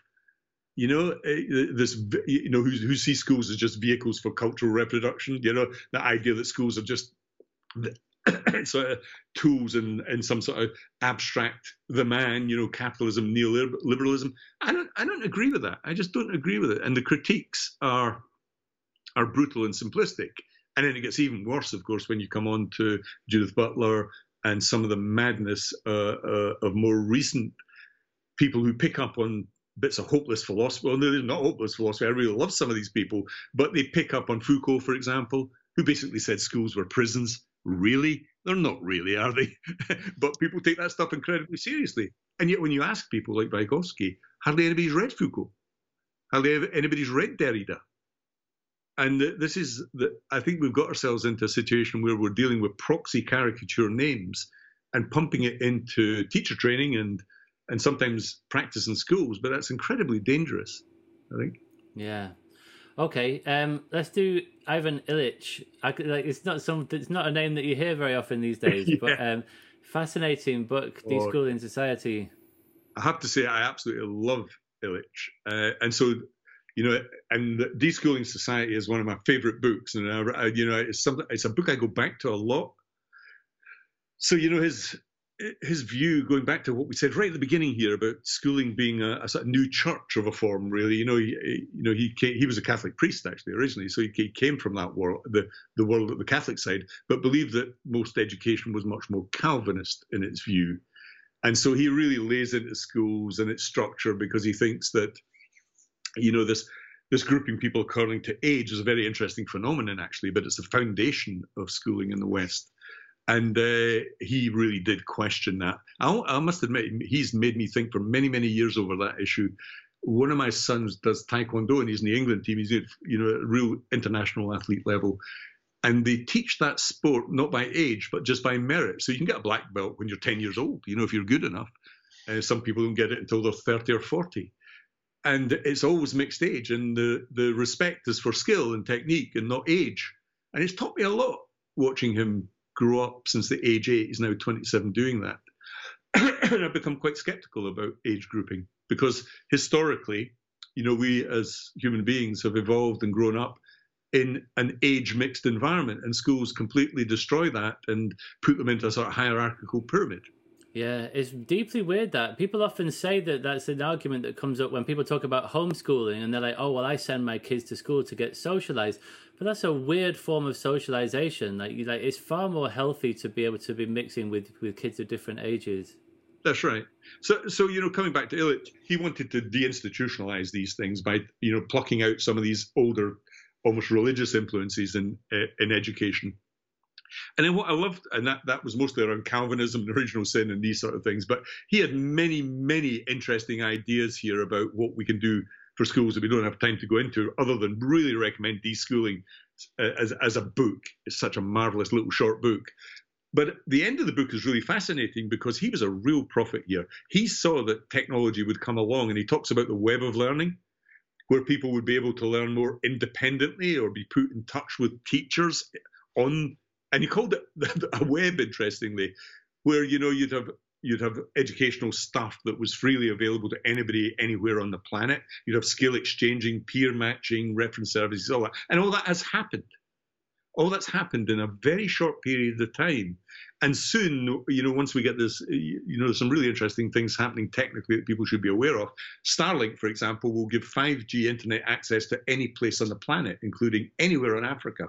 Now, every I, have spent a lot of time in Africa, Rwanda, Uganda, Namibia, Ethiopia, and so on. And the big problem is just infrastructure there.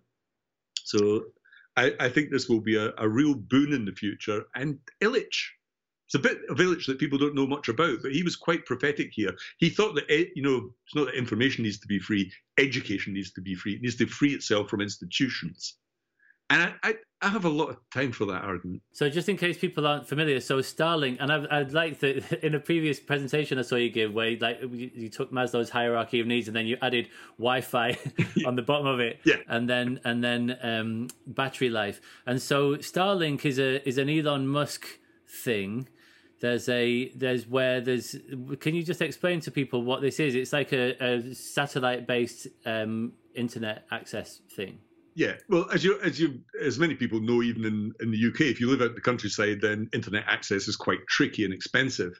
So Starlink is a network of thousands of low-level satellites, much lower than the, the satellites that exist at the moment, and they're all connected by lasers so that you can get internet access uploading and downloading to a satellite network, line of sight, and there will be no blind spots because it covers the whole of the surface of the Earth. There are two holes at the North Pole and South Pole because there's nobody there, obviously, but the rest of the Earth is covered and it's quite affordable. It's about $89 a month at the moment, but of course that price will fall. Now, this holds great promise in terms of the delivery of very sophisticated, you know, the stuff I've been working on, learning technologies, adaptive learning, some really juicy stuff to anywhere on the planet. And if you go to Africa, the first thing you notice is that everybody has a mobile phone and they use it for all sorts of things that we don't use it for. And that's because it's a lifeline for work, for finance, for survival almost. So I think, uh, you know, uh, M-Pesa, for example, it's that in Kenya, is a method of trading minutes on your phone. Uh, and, you know, it's a, a, an extremely sophisticated bartering system. But that, that grew up in Africa. Elon Musk was born in Africa. He's an African, so he understand. I think he understands this more than most in many ways. Uh, and I, I think we're moving into an era where not we will have these interesting advances in technology that will allow a massive acceleration in terms of learning, whether it's vocational or abstract or academic. And I'm really interested in that stuff because I've been working for the last four or five years in artificial intelligence and applying that to uh, the building of learning content and improving learning generally. So uh, we can move on to that if you wish uh, as a topic. Yeah, yeah, we can do. I mean, so yeah, a future guest I've got coming on is Yong Zhao. I don't know if you've come across his book "Learners Without Borders." Um, he's he wrote a really interesting little book called "What Works May Hurt," which came out a few years ago. That's a fascinating little thin tome. Um, and his new one is "Learners Without Borders," and he's talking about about like kids in Nepal, I think, who like you know like accessed some MOOC and they learned the English language completely without instructors, without teachers. Uh, you know, and this is what MOOCs offer the ability to do. And I'm interested to hear your thoughts on that because I, I, understand that you're a fan of MOOCs. Um, well, is, that yeah, fair, is that fair to say? Well, no, I wouldn't even say a fan. It just it, it happened because it had to happen. So the the big MOOC companies, uh, Udacity, Coursera, and so on, they're all worth one and a half billion. You know, they're they have they're bigger than any university on the planet, and that's because they serve the need. Now, initially, a big mistake was made. So MOOCs were built by academics for academics for university students. So they were like six, ten week courses, drip fed. They mimicked a traditional university calendar semester type model. But of course, that wasn't what people wanted at all. The great untapped market, when you looked at demand, was for vocational courses, back to that adjective vocational, on business, healthcare, and IT. So they swung away from doing, you know, traditional academic subjects towards doing that, and the thing has taken off massively. Uh, I did the, you know, the first MOOC, uh, Sebastian Thrun's course in AI was possibly the best course I've ever taken in my life, and I've, I've been through, you know, Ivy League, the whole thing. So I, I think we have to pay attention to this because it's working and it's tapping into a need. Once it swung towards vocational, it tapped into a need that universities don't serve. And so they're growing, growing like topsy at the moment, and uh, that I think is a good thing. But there are many other things happening as well out there. I mean, we've had online degrees for ages. You know, University of Derby, I'm a, a, a professor there, and we've had online learning for years, hugely successful, hugely successful. You you couldn't take the online learning faculty out of that university now because not only does it you know eh, earn a lot of money, it's a, such a valuable thing. And I go to the graduation ceremonies, and you see these kids from Africa all over the world, and their whole degree has been online. And in my in some other, I was involved with another university in online, and again, I used to go at the graduation, hand out degrees and so on, you know, with the old gown on. And speaking to these kids is amazing. And they're often not kids, they're often mothers with a couple of kids who have come to education later. And they often outperform the campus students because they're a different group. They're highly motivated to improve their lives, to get promotion, to get a new job, to switch careers. And I think the university model doesn't support this very well. You know, online learning is seen as something hanging off the side, an adjunct, where it should be central to an institutional's delivery because you reach people that you're not going to reach in this rather stupid model where you know you go off for four years to party in Leeds when you live in Brighton because you're away from your parents. Uh, I think we need to move to a much more sophisticated model. So the, the effect that MOOCs have had is to accelerate online learning really in universities. I think that's one effect they've had, but they're a good thing in themselves. Right. Okay. And it's interesting because it sort of flips that dynamic you were talking about with regard to Caplan earlier and signaling that. That MOOCs don't contain the signal that, no. that, that degrees do. So maybe the people who are who are learning through MOOCs are more intrinsically motivated to actually learn. They're doing a nano degree or whatever it is. They're learning the thing that they're interested in rather than they're doing this to get a chufty badge. Yeah, people in IT, that's a know. You know, I've built tech companies all my life, and I work with a lot of really good IT people. They, they don't care about it. You know, I, I am the best programmer I ever had. Never went to university, and coders learn. They they're really super super automatic. You know, self uh, a lot of self-efficacy in, in that world. You know, they learn new skills every year, new programming languages, new techniques. They learn from their friends. They're quite happy to go on and learn. Of course, like my son, his degree in AI, he's not going to go back to university to learn anything. He's, he goes straight on to one of the best courses in the world. Like we've just been using GTP3. It's a big transformer, an amazing bit of software in AI, revolutionized AI. And to learn to use it, he just went on to a week-long course on on a technical aspect of this and he did that off his own back. That's the way these kids learn. Mm. You know, and they and he has access to the best brains in the world. They're online. Why should he go to the local college who, who wouldn't even know what GTP3 was? So I think the world is changing very, very quickly, and the people who are behind this uh, is important.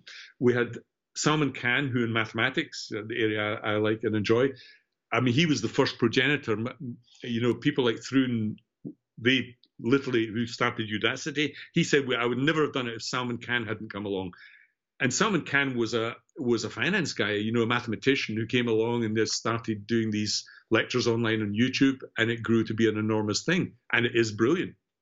And then we have Sebastian Thrun, who came along and did his first course on AI. 160,000 students took that course, and I was one of them. It was an amazing experience and then Nigel Koller, who are also AI members. There's a common theme, theme here. These are mathematicians and AI people. They're quite techy. Nigel Koller out at Stanford, start Coursera, now massive. So I think we've had some real advances here in terms of online education. Remember, it's only been going for 10, 20 years. So, like, give it a chance, you know. Education, yeah. other education been going for centuries there are often huge dropout rates, aren't there? Like, like it's often like hard to get the stats because the companies understandably don't publish them. There's like you often see that something like two million people signed up to do like the learning how to learn course is the biggest Coursera course on the planet. But I don't know how many people actually get to the end of it, yeah, but or, or any of those courses. I, th- I think that I think that's just a category mistake. You know, if I if I commit to going to Bristol University, right? I'm going to be, I know I'm going to be committing 30, 40,000 pounds, four years of my life. I'm going to move. I'm going to leave my home. I'm going to get accommodation. it's a complete mistake to compare that experience with a MOOC. Now, like I've taken a lot of MOOCs. Okay, some of them I dip in and I'm just window shopping. I'm just saying, what's this like? Ah, no, I don't like that one. I don't like the academic. Too many boring lectures. I come out. That's fine. That's exactly what I should be doing. I shouldn't be hanging on in there just because I've gone into it and stuck with it for three years when I don't like it. So there's a lot of window shopping. And of course, what you're doing there is when you say dropout, your benchmark there is a course at university. 50% of people drop out of university anyway. We often forget that. It's a massive dropout university. 50%, really? Well, yeah, if you actually look at the real dropout rates going up, in America, it's, it's even higher there than it is in the UK. There's massive dropout amongst the among students from universities. Hardly ever shown in the stats. But the, the main point about MOOCs is that they're not like university courses. There's the sort of thing you look, you made, you get what you want from them. When we were at Derby, we did a dementia MOOC. Now we we designed it very carefully so that all the content was there at day one. Now some of the people doing that MOOC were nurses, some were carers at home who were looking after an elderly referent, and they just wanted module six. They didn't want to do the other stuff that the nurse or physician would want. So it's absolutely natural that people don't do the whole thing. You get from it what you need. And so this dropout thing is just, you know, it's used by academics often to diss MOOCs, but actually the, it's a category mistake. You're just comparing apples with pears in many ways, you know?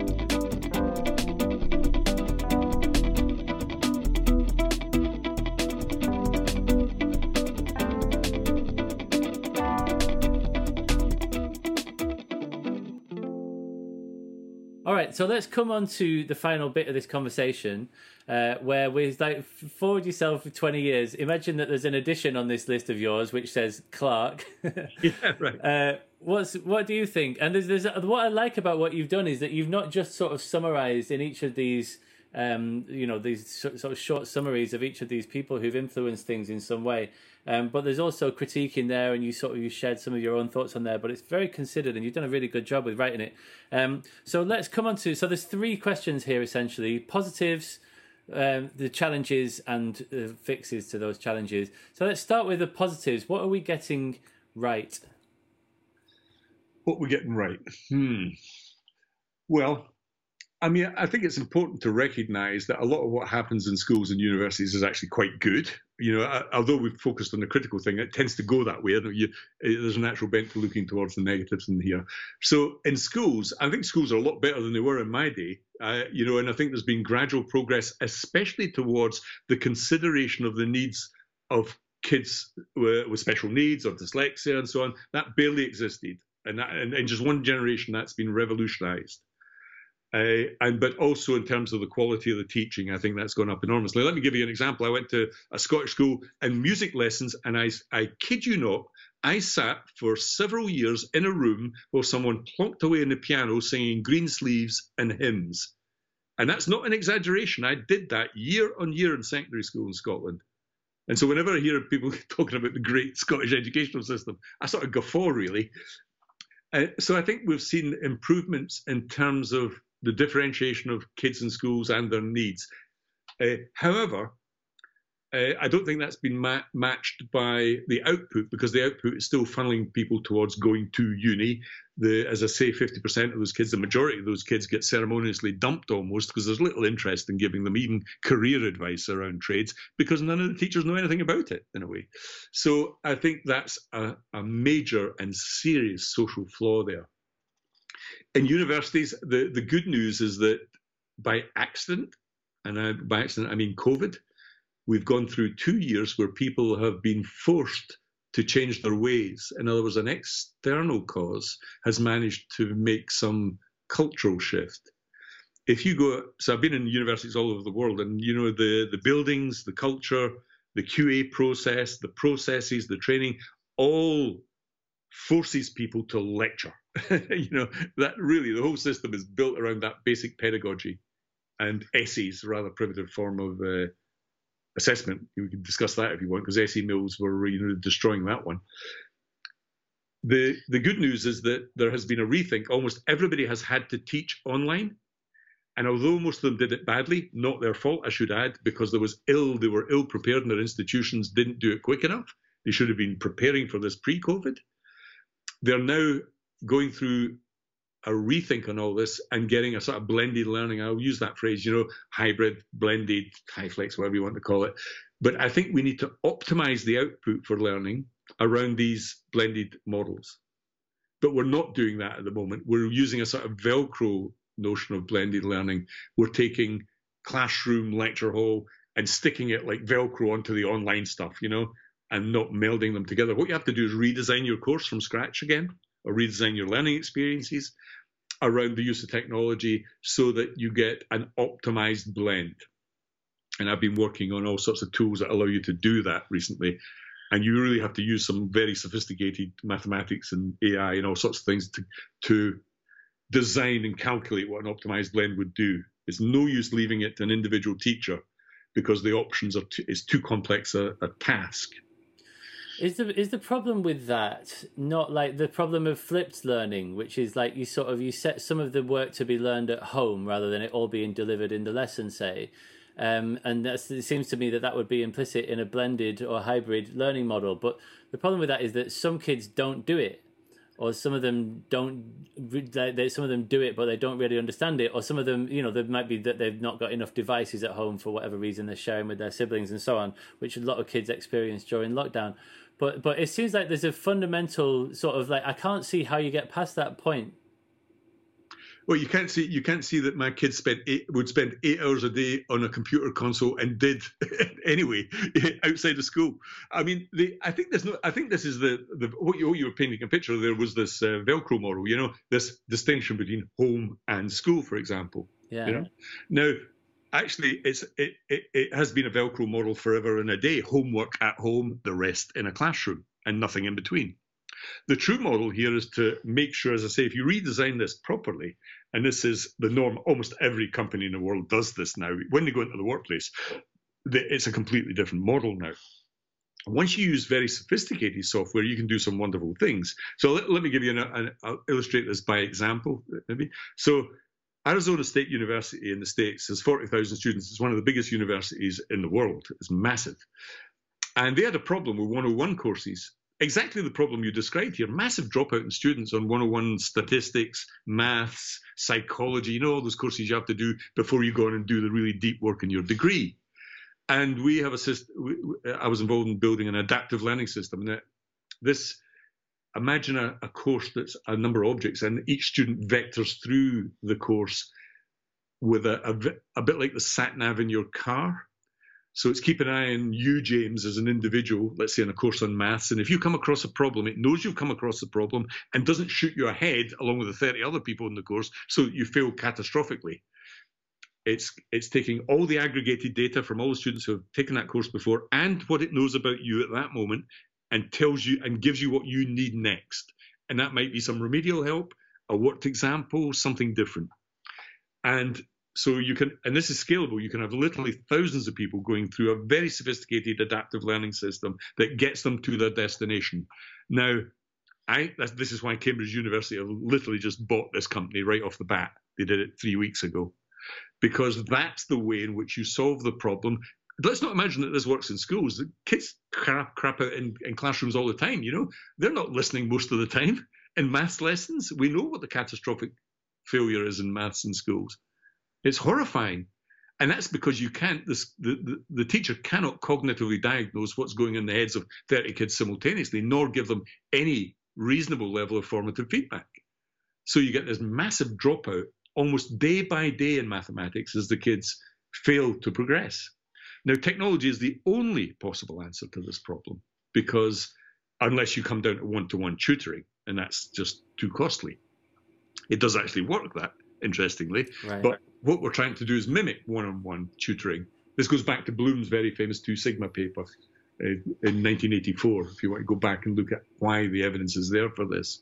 But I think we're looking at technology that can do take some of the load off a teacher uh, and be very, very sophisticated in terms of making sure that kids don't fail by providing good formative resequencing and formative feedback.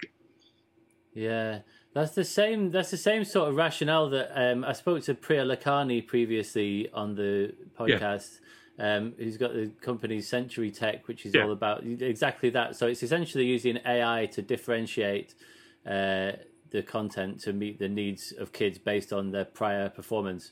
And she was sort of saying that you can do this. I thought that it would imagine that it would involve a kid being at a terminal for a lot, but she said that you could do it with like an hour a week or something. It doesn't have to be some yeah. big onerous, um, yeah, you know. Yeah. Well, because I mean, because it gives you progress much faster than a traditional classroom. So, you know, if you if you look at what happens in the guts of a classroom inside the sort of Faraday cage, there are lots of kids who are not, you know, when they're in groups, for example, uh, you get loads of social loafing. One of the reasons I'm not a social constructivist and I'm a bit suspicious of a lot of collaborative work in classrooms is the social loafing issue. So in a group of five kids, you know, one is going to be uh, leading off and you know know stuff and so on. Uh, a couple are going to be engaged, and then three are going to be sitting there not doing much. That social social loafing thing is miserable. But worse than that, who are the three kids who are doing the social loafing? They're the kids that need the most help. They tend to be in the poorer socioeconomic groups. So a lot of this stuff can be very, very damaging for poor kids. Now, this these newer systems don't know who you are, you know, and actually they bring you along at the pace that you need to go. This goes back to this competence-based model that Bloom talked about a lot. But you know, people forget Bloom's taxonomy. That's just a waste of time. It's been outdated. The other stuff in Bloom is far more interesting around time-based learning. In other words, let's give people the room to breathe and to get to the destination by not I mean, we're obsessed by timetabling and times in education. You know, uh, you know there are these education is like a layer of timed events, like layers of, of of rock that you have to punch up through, and if you hit one you can't get through, that's you. You're dead and gone. And it shouldn't be like that. We should be giving people time to breathe. Yeah, yeah, I agree with that. The, the I wrote a piece ages ago. One of my first ever blogs was called "The Tyranny of the Timetable,". Um, and it's ridiculous how you ping around from one thing to the next. Um, but it is sort of hard to see how how you could organise because schools have got so many kids in. The timetable just makes things just about sort of manageable. But but just to come back on the social loafing thing. I do agree that that happens if you don't teach kids how to interact like effectively in, in groups. Then you set up you set up a group work task and it does like go pear shaped really quickly. But I've done loads of work on this, and like the work of my PhD supervisor Neil Mercer and his colleagues uh, Rupert Wegerif and Dawes and, and others have have done loads of work on this, and uh, essentially it's quite a simple problem to solve where you introduce a set of ground rules or talk rules, or sometimes they're referred to as discussion guidelines. You go through a process of, of sort of explaining to the kids that these are, you know, the rules that are going to guide our discussions, and you make those explicit. You, you go through a process where the kids are involved in that, so it's not just sort of done to them. And you stick these things up on the wall or on their desk, and so and then you re- remind them, you know, when you're having a discussion, we make sure that everybody's included, for example, or we build on other people's ideas, or we do whatever. And as a teacher, it was the most transformative thing that I ever did was to start using talk rules because it turns the quality of group talk overnight from something that was just some like social loafing pear-shaped mess to something where kids were really really cooking on gas and he, there's this whole sort of set of theory that underpins that around this idea of exploratory talk, and it's almost like talk where the where the reasoning is visible. He's got a brilliant book called Interthinking, which is this idea of like you know the hive mind. You know when a group when a group of minds is working together in a way that's greater than the sum of its parts. Um, and so I think that there's a solution to that problem. I don't think that it's hopeless, the, the group work, social loafing thing. no, no. So again, what we have to be danger. The danger here is, you know, dismiss, wholly dismissing or, or, or being hagiographic about a theory. So the, the, the, the social, there are some subjects that are that are obviously would benefit from social context and speech. Uh, but there are others that do not. So I, have, I've taken a lot of MOOCs on quite abstract subjects like philosophy and so on, uh, where the discussion really matters. Uh, you know, where reason and, and, and verbal speech really matters. There's great, but the last thing I wanted my AI course was to go into discussion groups because hardly anybody did. And they didn't because that's not how you learn the hard stuff.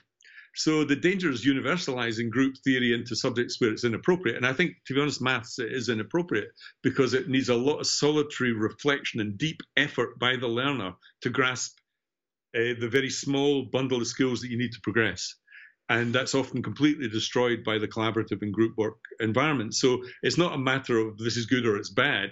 It's appropriate for some subjects and in some contexts, but universalizing it is just can be disastrous, really. The MOOC thing is really interesting because having taken a lot of them, I, you know, I hardly ever go into social chat because actually, you know, we're all at the same level. We don't know shit about something or whatever. You know why? You know, the, and the chat often drifts off, and it's not structured properly anyway. And you need human intervention to give it goals. I've written a lot in my book about this as well. Uh, how how how you do it well. I've been involved in a lot of online teaching, and actually, I think you stand a far greater chance of succeeding online socially than you do in classrooms and institutions. But let me explain why. I think in a MOOC, for example, I did a MOOC on Homer. Let me give you a real example here. So this is a, a, deep analysis of the Odyssey and Iliad. And I don't know if you know much about this, but the oral tradition, so these were never written as books, they were stories that were told by people. Yeah. And uh, more recent research has shown that this is still alive and kicking today. So there was research in what was modern Yugoslavia around this. And we had an African guy on the course and he was in a group and he was really fascinating because he's saying, Well, you, are all talking about, well, of course it's alive and kicking. My whole life is this. He's saying Africa is an oral culture. And he, it was a really massively beneficial thing having him in there. But that African kid wouldn't have been in the course at Sussex University on the Iliad. You know, he, he was doing the MOOC because he couldn't afford to get out of his little village. So you know, I think that you know the trouble is, you know, you go a university course or in a school, and it's a homogeneous group of people culturally. Online, you can bring in the diversity of thought, dissent, diversity of thinking in a way you can never do in a school because a school is just the slave of its catchment area and parents and, and their kids. So I think we have a, a chance here through this technology of freeing it from the tyranny, tyranny not only of time, of course, because you can do it, you know, any time. Also the tyranny of place. I don't have to be anywhere to do this you know, I don't have to travel somewhere to do a course or sit in a room anywhere to do it. I can do it from uh, uh, when I want, where I want, how I want, and of course, what I want. If everything's free, then that's great. And that's how we're drifting now. These things are very, very cheap indeed because they're done on scale. So, my faith my faith has always been that technology will solve this problem. I mean, I I can see that, and like if you look at, it's almost like it, it, all of this stuff is happening outside of the school system, isn't it? If you look at the things that have most changed our lives in recent years, and the hardware of you know like computers and and smartphones, to like like you were talking about, like the the way that I learn so much stuff is through YouTube through uh, you know googling stuff. Yep. AI is is implicit in all of that stuff. That's uh, in podcasting, in Wikipedia, in Google Scholar. You know, in that dodgy Russian website where you can access all the stuff that's usually behind paywalls. You know, which I probably shouldn't say on on the airways. I would never use such a website, of course. um, and uh, and so that, I I agree with you that the tech and I saw a really good talk a while ago by Jimmy Wales, who was talking about how they were figuring out how to download a big chunk of Wikipedia onto smartphones that aren't even networked. This is like pre Starlink, and making them, you know, like ten dollar smartphones that can be distributed widely in the yeah. global south. And then you're democratizing knowledge, which was his whole, you know, raison d'être, wasn't it? Yeah. Um, that does seem to me like I agree with you. That's a firm. That's a firm uh, thing in the positives box. Can I just quickly just come back on one? This is. I'd like to pick up. I, made, I, I chaired the conference in London, and, and and I spoke at it. And Jimmy Wales, I spoke to Jimmy Wales about this actually. So Jimmy Wales is there, and I said to him because I was building a tool at the time. This is four or five years ago. Called this is the the company I now run called Wildfire. And what we did is we grabbed a Wikipedia page, right, on any topic, and we had a piece of AI that turned it into online learning, but quite sophisticated online learning, you know, with open input and so on. And then we built, uh, so let's say, ask you a question about, let's say, what is artificial intelligence? And there are five main species, and you have to type in what you thought it was. And then we've got a piece of software that semantically analyzes the answer and gives you feedback, you know? Uh, so we've actually built that and you can do that with Wikipedia. And we often do it with clients. We take their Wikipedia page and we shove it in, press a button, and hey presto, it produces uh, an effortful, high retention learning experience. So that's what Wildfire does. So progress is being made on all this, but the real progress, the reason for telling that anecdote is that the AI stuff, it makes it sing and it's a huge leap forward because AI is smart in the way that teachers are smart. They're not going to replace teachers for a long, long time, I should add, but they have some of the smarts of teaching.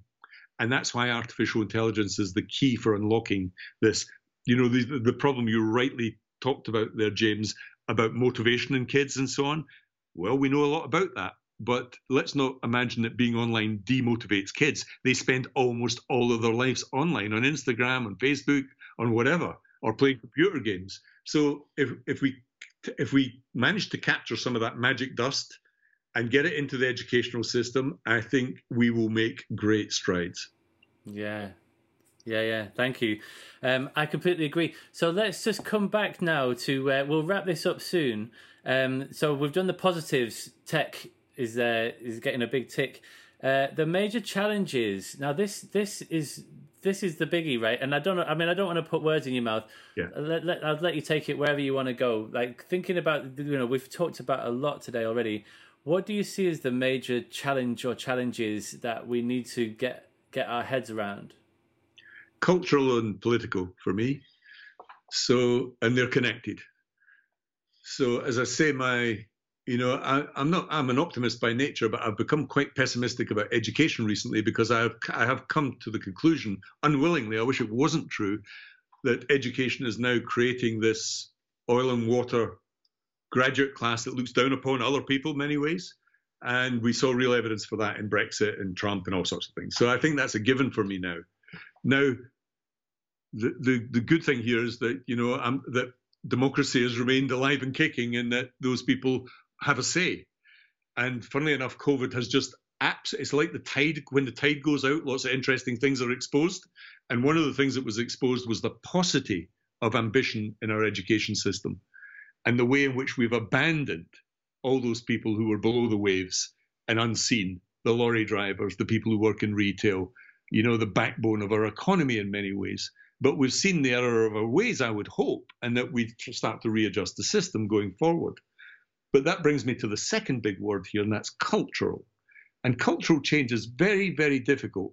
I actually believe that schools and university systems are unreformable. I, I don't mean that negatively, but I don't think you can change them from within because the structures are institutionalized, the praxis is there, it makes it very difficult to change. And I know people hate this analogy, and it was a Secretary of State in America who came up with it.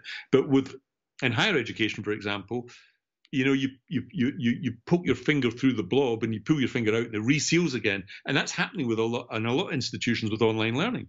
You know, they've had to do online learning; it actually worked.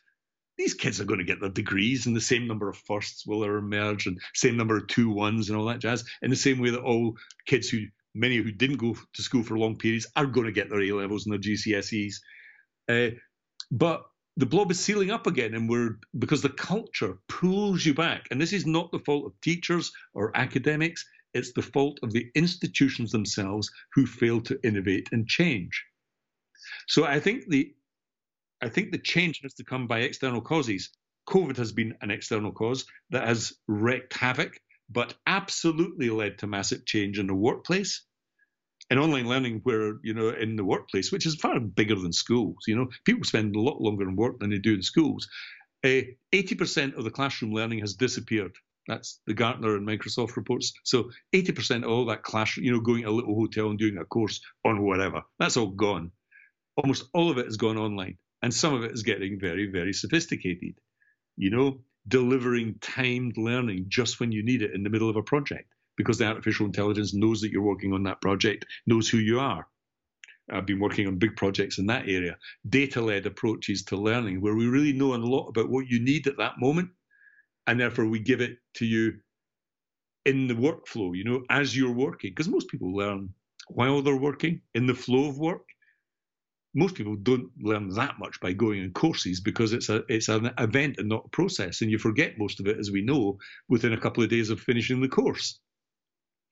So we're getting there. I think workplace learning is get, getting very, very sophisticated indeed, and we have a lot to cross pollinate between education and workplace learning.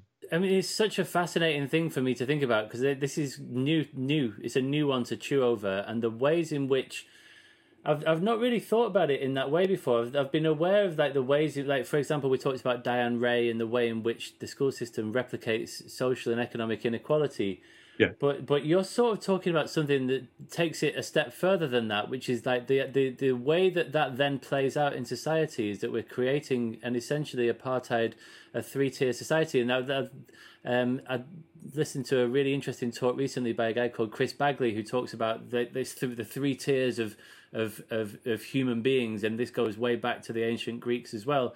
The ways in which there's always been those who are closest to the gods, and then there's the middle class, and then there's like people in the gutter sort of thing. And and you know we don't use that sort of language anymore, but essentially we still have you know for a while it was the class system, upper middle, lower working class, um, and you can see how you can see how the education system does this. But you're talking about something that is in particular. It's this sort of you're, you're talking about the graduate class, and for example, you heard people who were like, for example, lots of people who went to university voted for Brexit. So I beg, beg your pardon, voted Remain. Yeah, didn't they?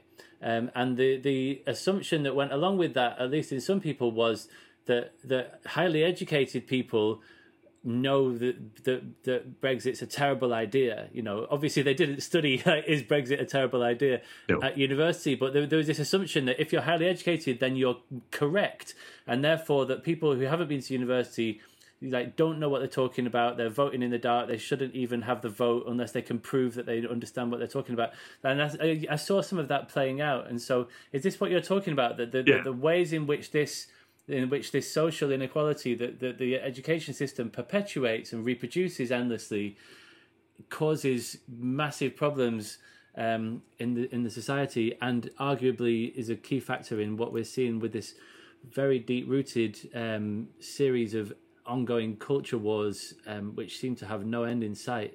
Depressingly.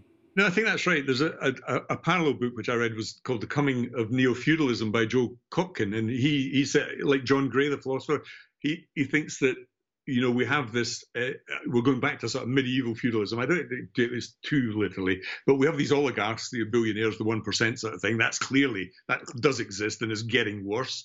Uh, we have the clerisy, and he, uh, he he called that that used to be the church, but it's now basically academia and the upper end of the urban professional classes, lawyers, politicians, arts establishment, literati, journalists, and so on. So that that's the clerisy. Then you have the yeomanry, the middle classes, middle managers, who created lots of employments for themselves by managing the serfs. So the serfs are at the bottom of the feudal heap, and that's the working class, you know, whose wages have been on hold, whose jobs were increasingly precarious and held down people who are really almost despised. I mean, Paul Embery wrote a brilliant book about this. You know how really how did how did this happen that we that people just because they have a degree have the right to to despise and call these people gammons and idiots and deluded and so on. But that's the, what, the un, what was the American one? The un. Uh, the uh, the deplorables. The deplorables. Yeah, that was and it. that was a presidential candidate a presidential can- candidate described working class people as deplorables. It's, it's almost beyond belief, but it actually happened. So this new graduate class, you know, this sort of is sort of defaulting back to an older class system, which I think is still true. And this is the danger here because it's not getting better; it may be getting worse because the mo- the money isn't trickling downwards; it's trickling upwards. Now, I, have managed to spe- spend my life, you know, this by summer. You know, I, I came from a raw working class background, no poverty. And I, funnily enough, I, I, I, sort of leapt into the, you know, I made a lot of money. I made millions of pounds, you know, and I've lost a lot of money as well, I should say. But and I've been through all these stages, and I've been in academia, you know, and I think I know each of these layers quite well because I've worked in them all. And I've never been more disappointed than I am now about how sharp the divide has become and how little attention we're paying to the bo- the people at the bottom. Mm. In this town in Brighton where we live, uh, you know, we have student accommodation going up everywhere, literally everywhere, new building, and we have a massive homeless problem. In fact, we have working class people. I was speaking to a woman in the park yesterday who cleans the toilets in Preston Park where I walk my dog, who's been thrown out her council house. Thrown out her council house because one of her sons is leaving and they have a spare bedroom. And so she no longer qualifies for it. And she, within line of sight of her house, are two massive buildings where students have self contained flats. Uh, what sort of world are we living in when this class, one class, students who have earned no money, paid no tax, get treated like that while people are, while that woman gets up at six o'clock in the morning to clean the toilets in the park is being thrown out of her house? the students are going to pay for that for the next 60 years though aren't they with like 50, not, 50 no, grand of debt they're, well, well often it doesn't get repaid but i can see i can see the problem that you're painting no the, the debt the, i think there's a myth that, so the the debt they repay is a tiny proportion and they only pay it when they earn well above average wages. So the, the, the, there is no way that this is a debt compared to this woman who's getting up at six o'clock in the morning to clean the park toilets. Uh, you know, she's living from week to week. And actually, most of them, you know, we're now down to 31% repayment on student loans. So, listen, most of them are not paying anyway. So, I, I think I, I, don't agree. I don't agree that the uh, that students are the victims here at all. Here, I think the victims are the people, the 50% who are not going to university. I, I, I honestly believe that. I hope I've been consistent on that. You know, I, th- I think Brexit was a sort of peasants' revolt in a way. You know, you have these Labour voters in the north of England whose wages hadn't gone up for a decade everything was getting more expensive. And they look around and their kids aren't getting anything. Their kids are being, you know, put down in many ways. Well, it's interesting, isn't it? People seem to be slowly sort of coming to terms with the left wing case for Brexit in the sense of you know like all this recent shortage of HGV drivers and the wages of you know you can earn eighty grand a week a, a year now driving a supermarket delivery truck, yeah. um, and jobs in the hospitality. And Boris Johnson has seized on this, hasn't he? He's been repeatedly been saying wages are going up. Um, and you can you can see that it's clearly the case that when we had like lots and lots of immigration, where there was people from countries that have got a lower standard of living and lower wages, it's going to suppress the wages of, of unskilled labour. And it seems like yes. maybe maybe all those working class people who voted for Brexit could see that, and that does indeed seem to be the case that we that we're seeing it playing out in the way that wages are rising now. I think that's right, James. You know, I think people who voted Remain may think upon the fact that they were essentially voting for the most extreme form of neoliberal economics imaginable, that you solve poverty by taking one group of poor people from one country, importing them, and depressing and denying employment for those who are in another country, actually destroying the economy in the first country and destroying the, the wages in another. And if people think, you know, if people bandy the word neoliberalism around, then I think they have to reflect on the fact that that's what we did. And we weren't asked, you know, whether we wanted to say it happened to us. And of course, as soon as people had an opportunity to vote, they just said, they, oh, well, enough's enough here. And now we're seeing in this post Brexit period, I think, a resetting of that so that the wages are rising in those professions quite rightly. My uncle was a lorry driver. I spent a lot of time in his cab. It's a skilled job. It's a difficult job, and boy, do they deserve the wages. You know, your average middle manager was earning twice as much for sitting doing some nebulous uh, a, a, link job in, in, in most in most cases. So I think the reset is starting to happen. But you know, it's still the case that you know in academia, for example, I remember meeting a, a, an academic. It was actually in the British Embassy in Belgrade, of all places, and she said she couldn't admit that she voted for Brexit because it would uh, absolutely affect her job and promotion. That's an appalling thing. Imagine that, that you can't express your views now politically without your job being at risk. And of course, we've seen that in our. Uh, this is the great danger with the critical theorists going back to those people. You know, if people want to destroy people on the basis of, well, they just disagree with me, that's a bad thing in education. Mm. It's a bad thing. Well, this is something that's, I mean, this may be a much bigger conversation that we've got time for here but it's it's at least worth asking the question. There was this study done recently, a big survey of like you know nearly forty thousand U.S. Uh, university students, and two thirds of them said that it's okay to drown out your opponent in a debate, to literally just like take foghorns to the debate and not even let their their view be heard. Yeah. And something like twenty odd percent of people thought that it's okay to use violence against people. Yeah. Um, and we're just at this unbelievable point in history, aren't we, where the, the quality of the public discourse has never been more fractured. I mean, I, it's, linked to what you just said at the end here. I don't really know how this links to this wider picture that we're talking about about the role of education in this. Clearly, the majority of these kids, you know, have gone to has have done quite well in the education system if they're at university. So, at the very least, the school system hasn't been successful in leading them to a point where they don't think that it's okay to just drown out your opponent with foghorns. Um, yeah. yeah. I mean, this is a biggie. I don't know if we've got time, but have you got any in, initial thoughts on that? Well, I, again, I would go back to going, going back to the list that we were dealing with again. So I, I did a lot of reading uh, of Jonathan Haidt, and his book, The Coddling of the American Mind, was published in 2018, which I highly recommend because he does a full, almost diagnosis of the problem here. So he thinks that certain things have happened, you know, Uh, he thinks that it, the, the Taleb concept, anti fragility, is an important thing here. That we've we do great harm, for, but through over uh, protective parenting, especially in the middle classes. You know, we don't let the kids out and so on. We we we hothouse them and all that sort of thing. So they spend most of the time in their bedrooms. Uh, and then the second thing was that we had this swing towards always trusting your feelings. You know, the idea that subjective, instinctive feelings are always great. Actually, they're not. If they're violent, they can be a very bad guide in terms of personal decision making. So we have that cognitive behavior distortion. And then the third one is that the world is a battle between good and evil, you know, that we are good and everybody else is evil. So these three things were his diagnostic things. He wrote the, the book, The Coddling of the American Mind by a guy called Greg Lukianoff. But the six trends are really interesting. This is why the book is so fascinating. He thinks that we've had this polarization on campuses since about the 1980s, but more recently since 2016, where faculty have been targeted we had that with Kathleen Stock recently here in Brighton, where literally people were threatening her life, students, and demanding she be sacked because she wrote something they disagreed with, unbelievably. He thinks we've seen an increase in anxiety and depression because kids are not resilient enough. Uh, he thinks we've had paranoid parenting, the decline of free play since the 1980s amongst kids, the bureaucracy of safetyism. I mean, I, I, I taught in Penn State University and I was in a lecture with 500 IT kids. There were of course, there was a massive uh, skew towards young men, Asian kids, uh, Indian kids, American kids, and so on. And somebody stopped me before I started and gave a lecture on how this was a safe environment. And if they saw any sexual uh, harassment, they had to report it. It was a formal. it was unbelievable, really, because these kids weren't going to sexually harass anyone. They could barely look you in the eye. You know, I doubt if many of them had had their first date. They was, you know, they were very, very young.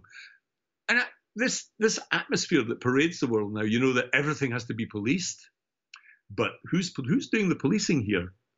You know, publishers are now more not afraid of their readers or reviewers, but their own employees.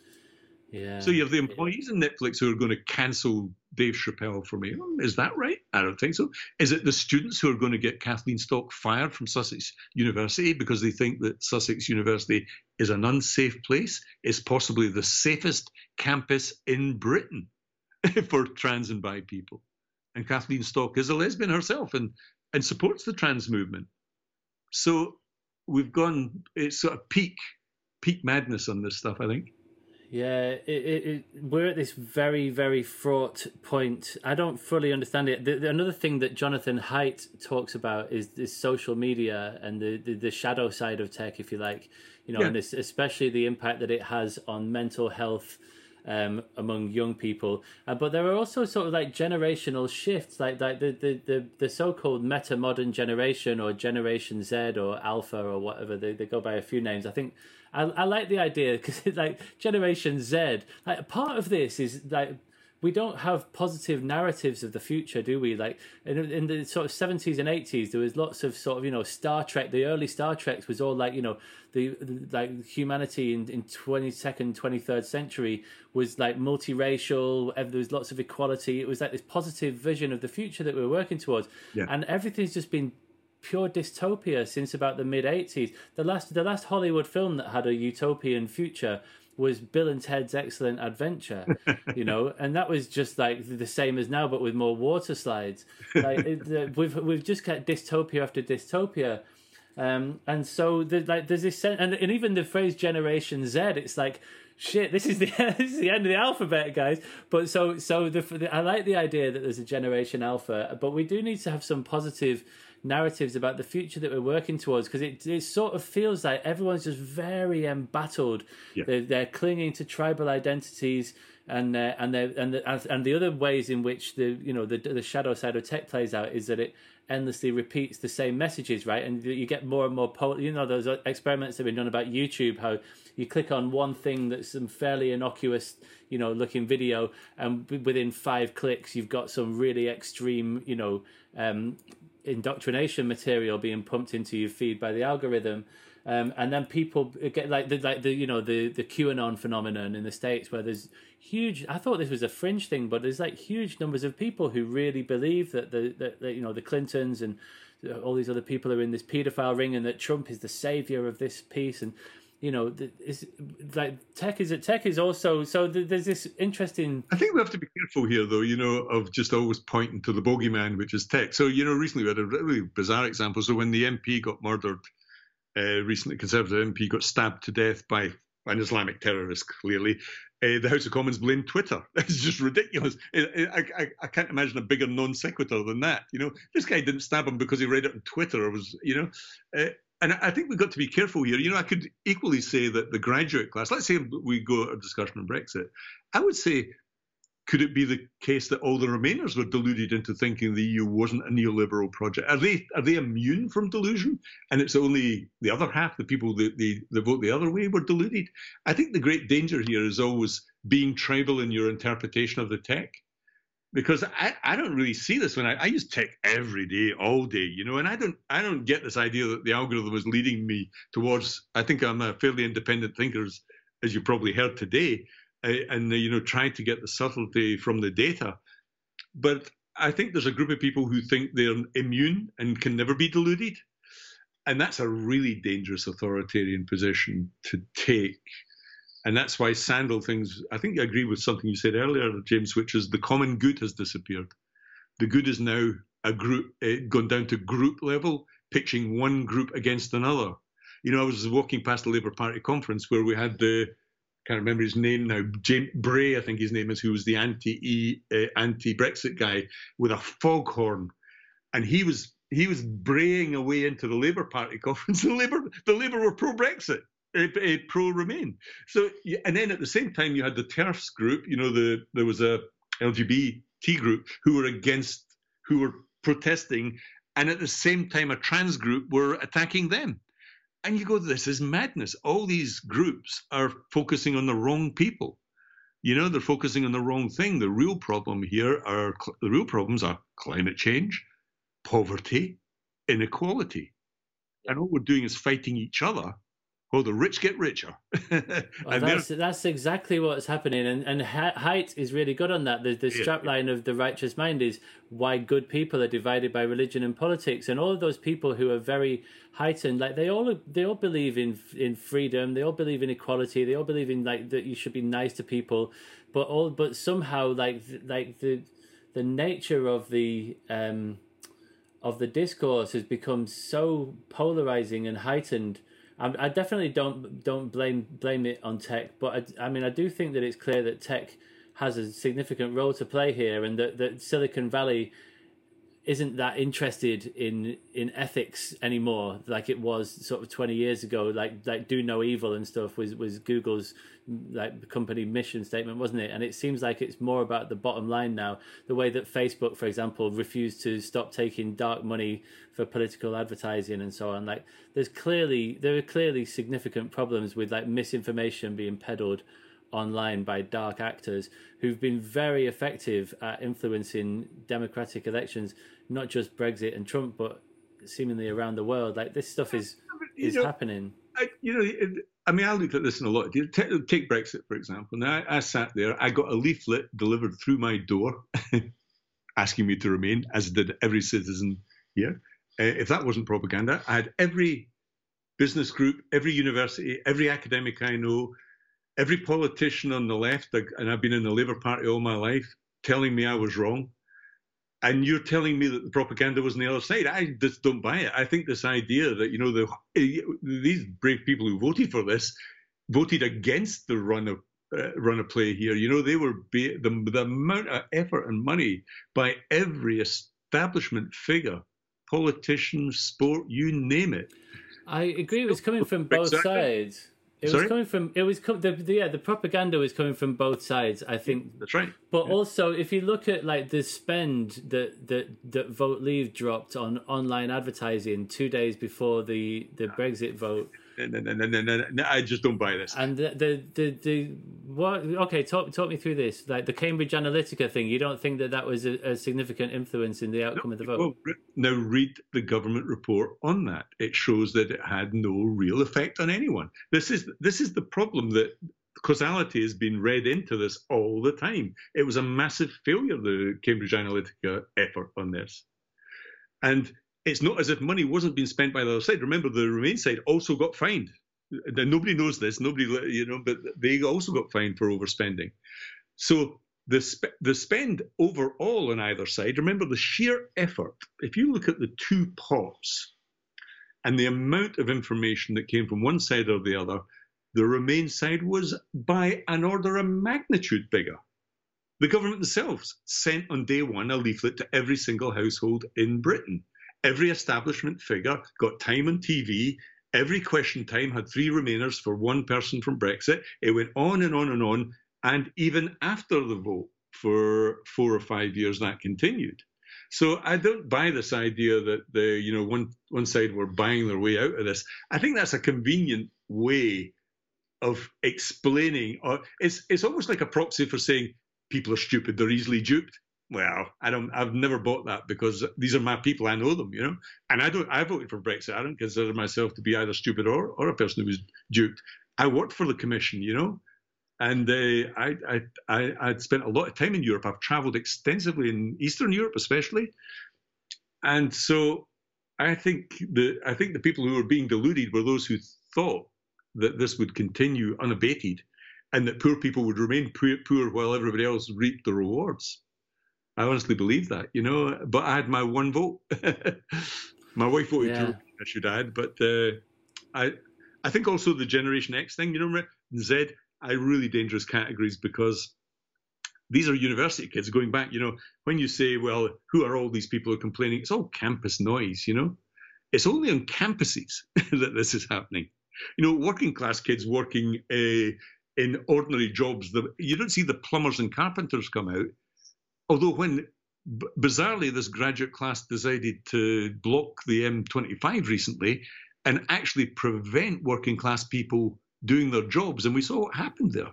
It was close to violence on oh, every. The insulate Britain thing, yeah. There was like they were blockading traffic, and there was some woman. There was a video of a woman who couldn't couldn't follow her mother in an ambulance to hospital, wasn't there? Yeah, and those people, the insulate Britain people, were lucky to get away with not Uh, not being more violent. I thought that the working class people in their vans were actually quite reasonable. All, all they did was tear the banners away. It, you know, if that had gone on further, somebody was going to get really badly hurt or even killed.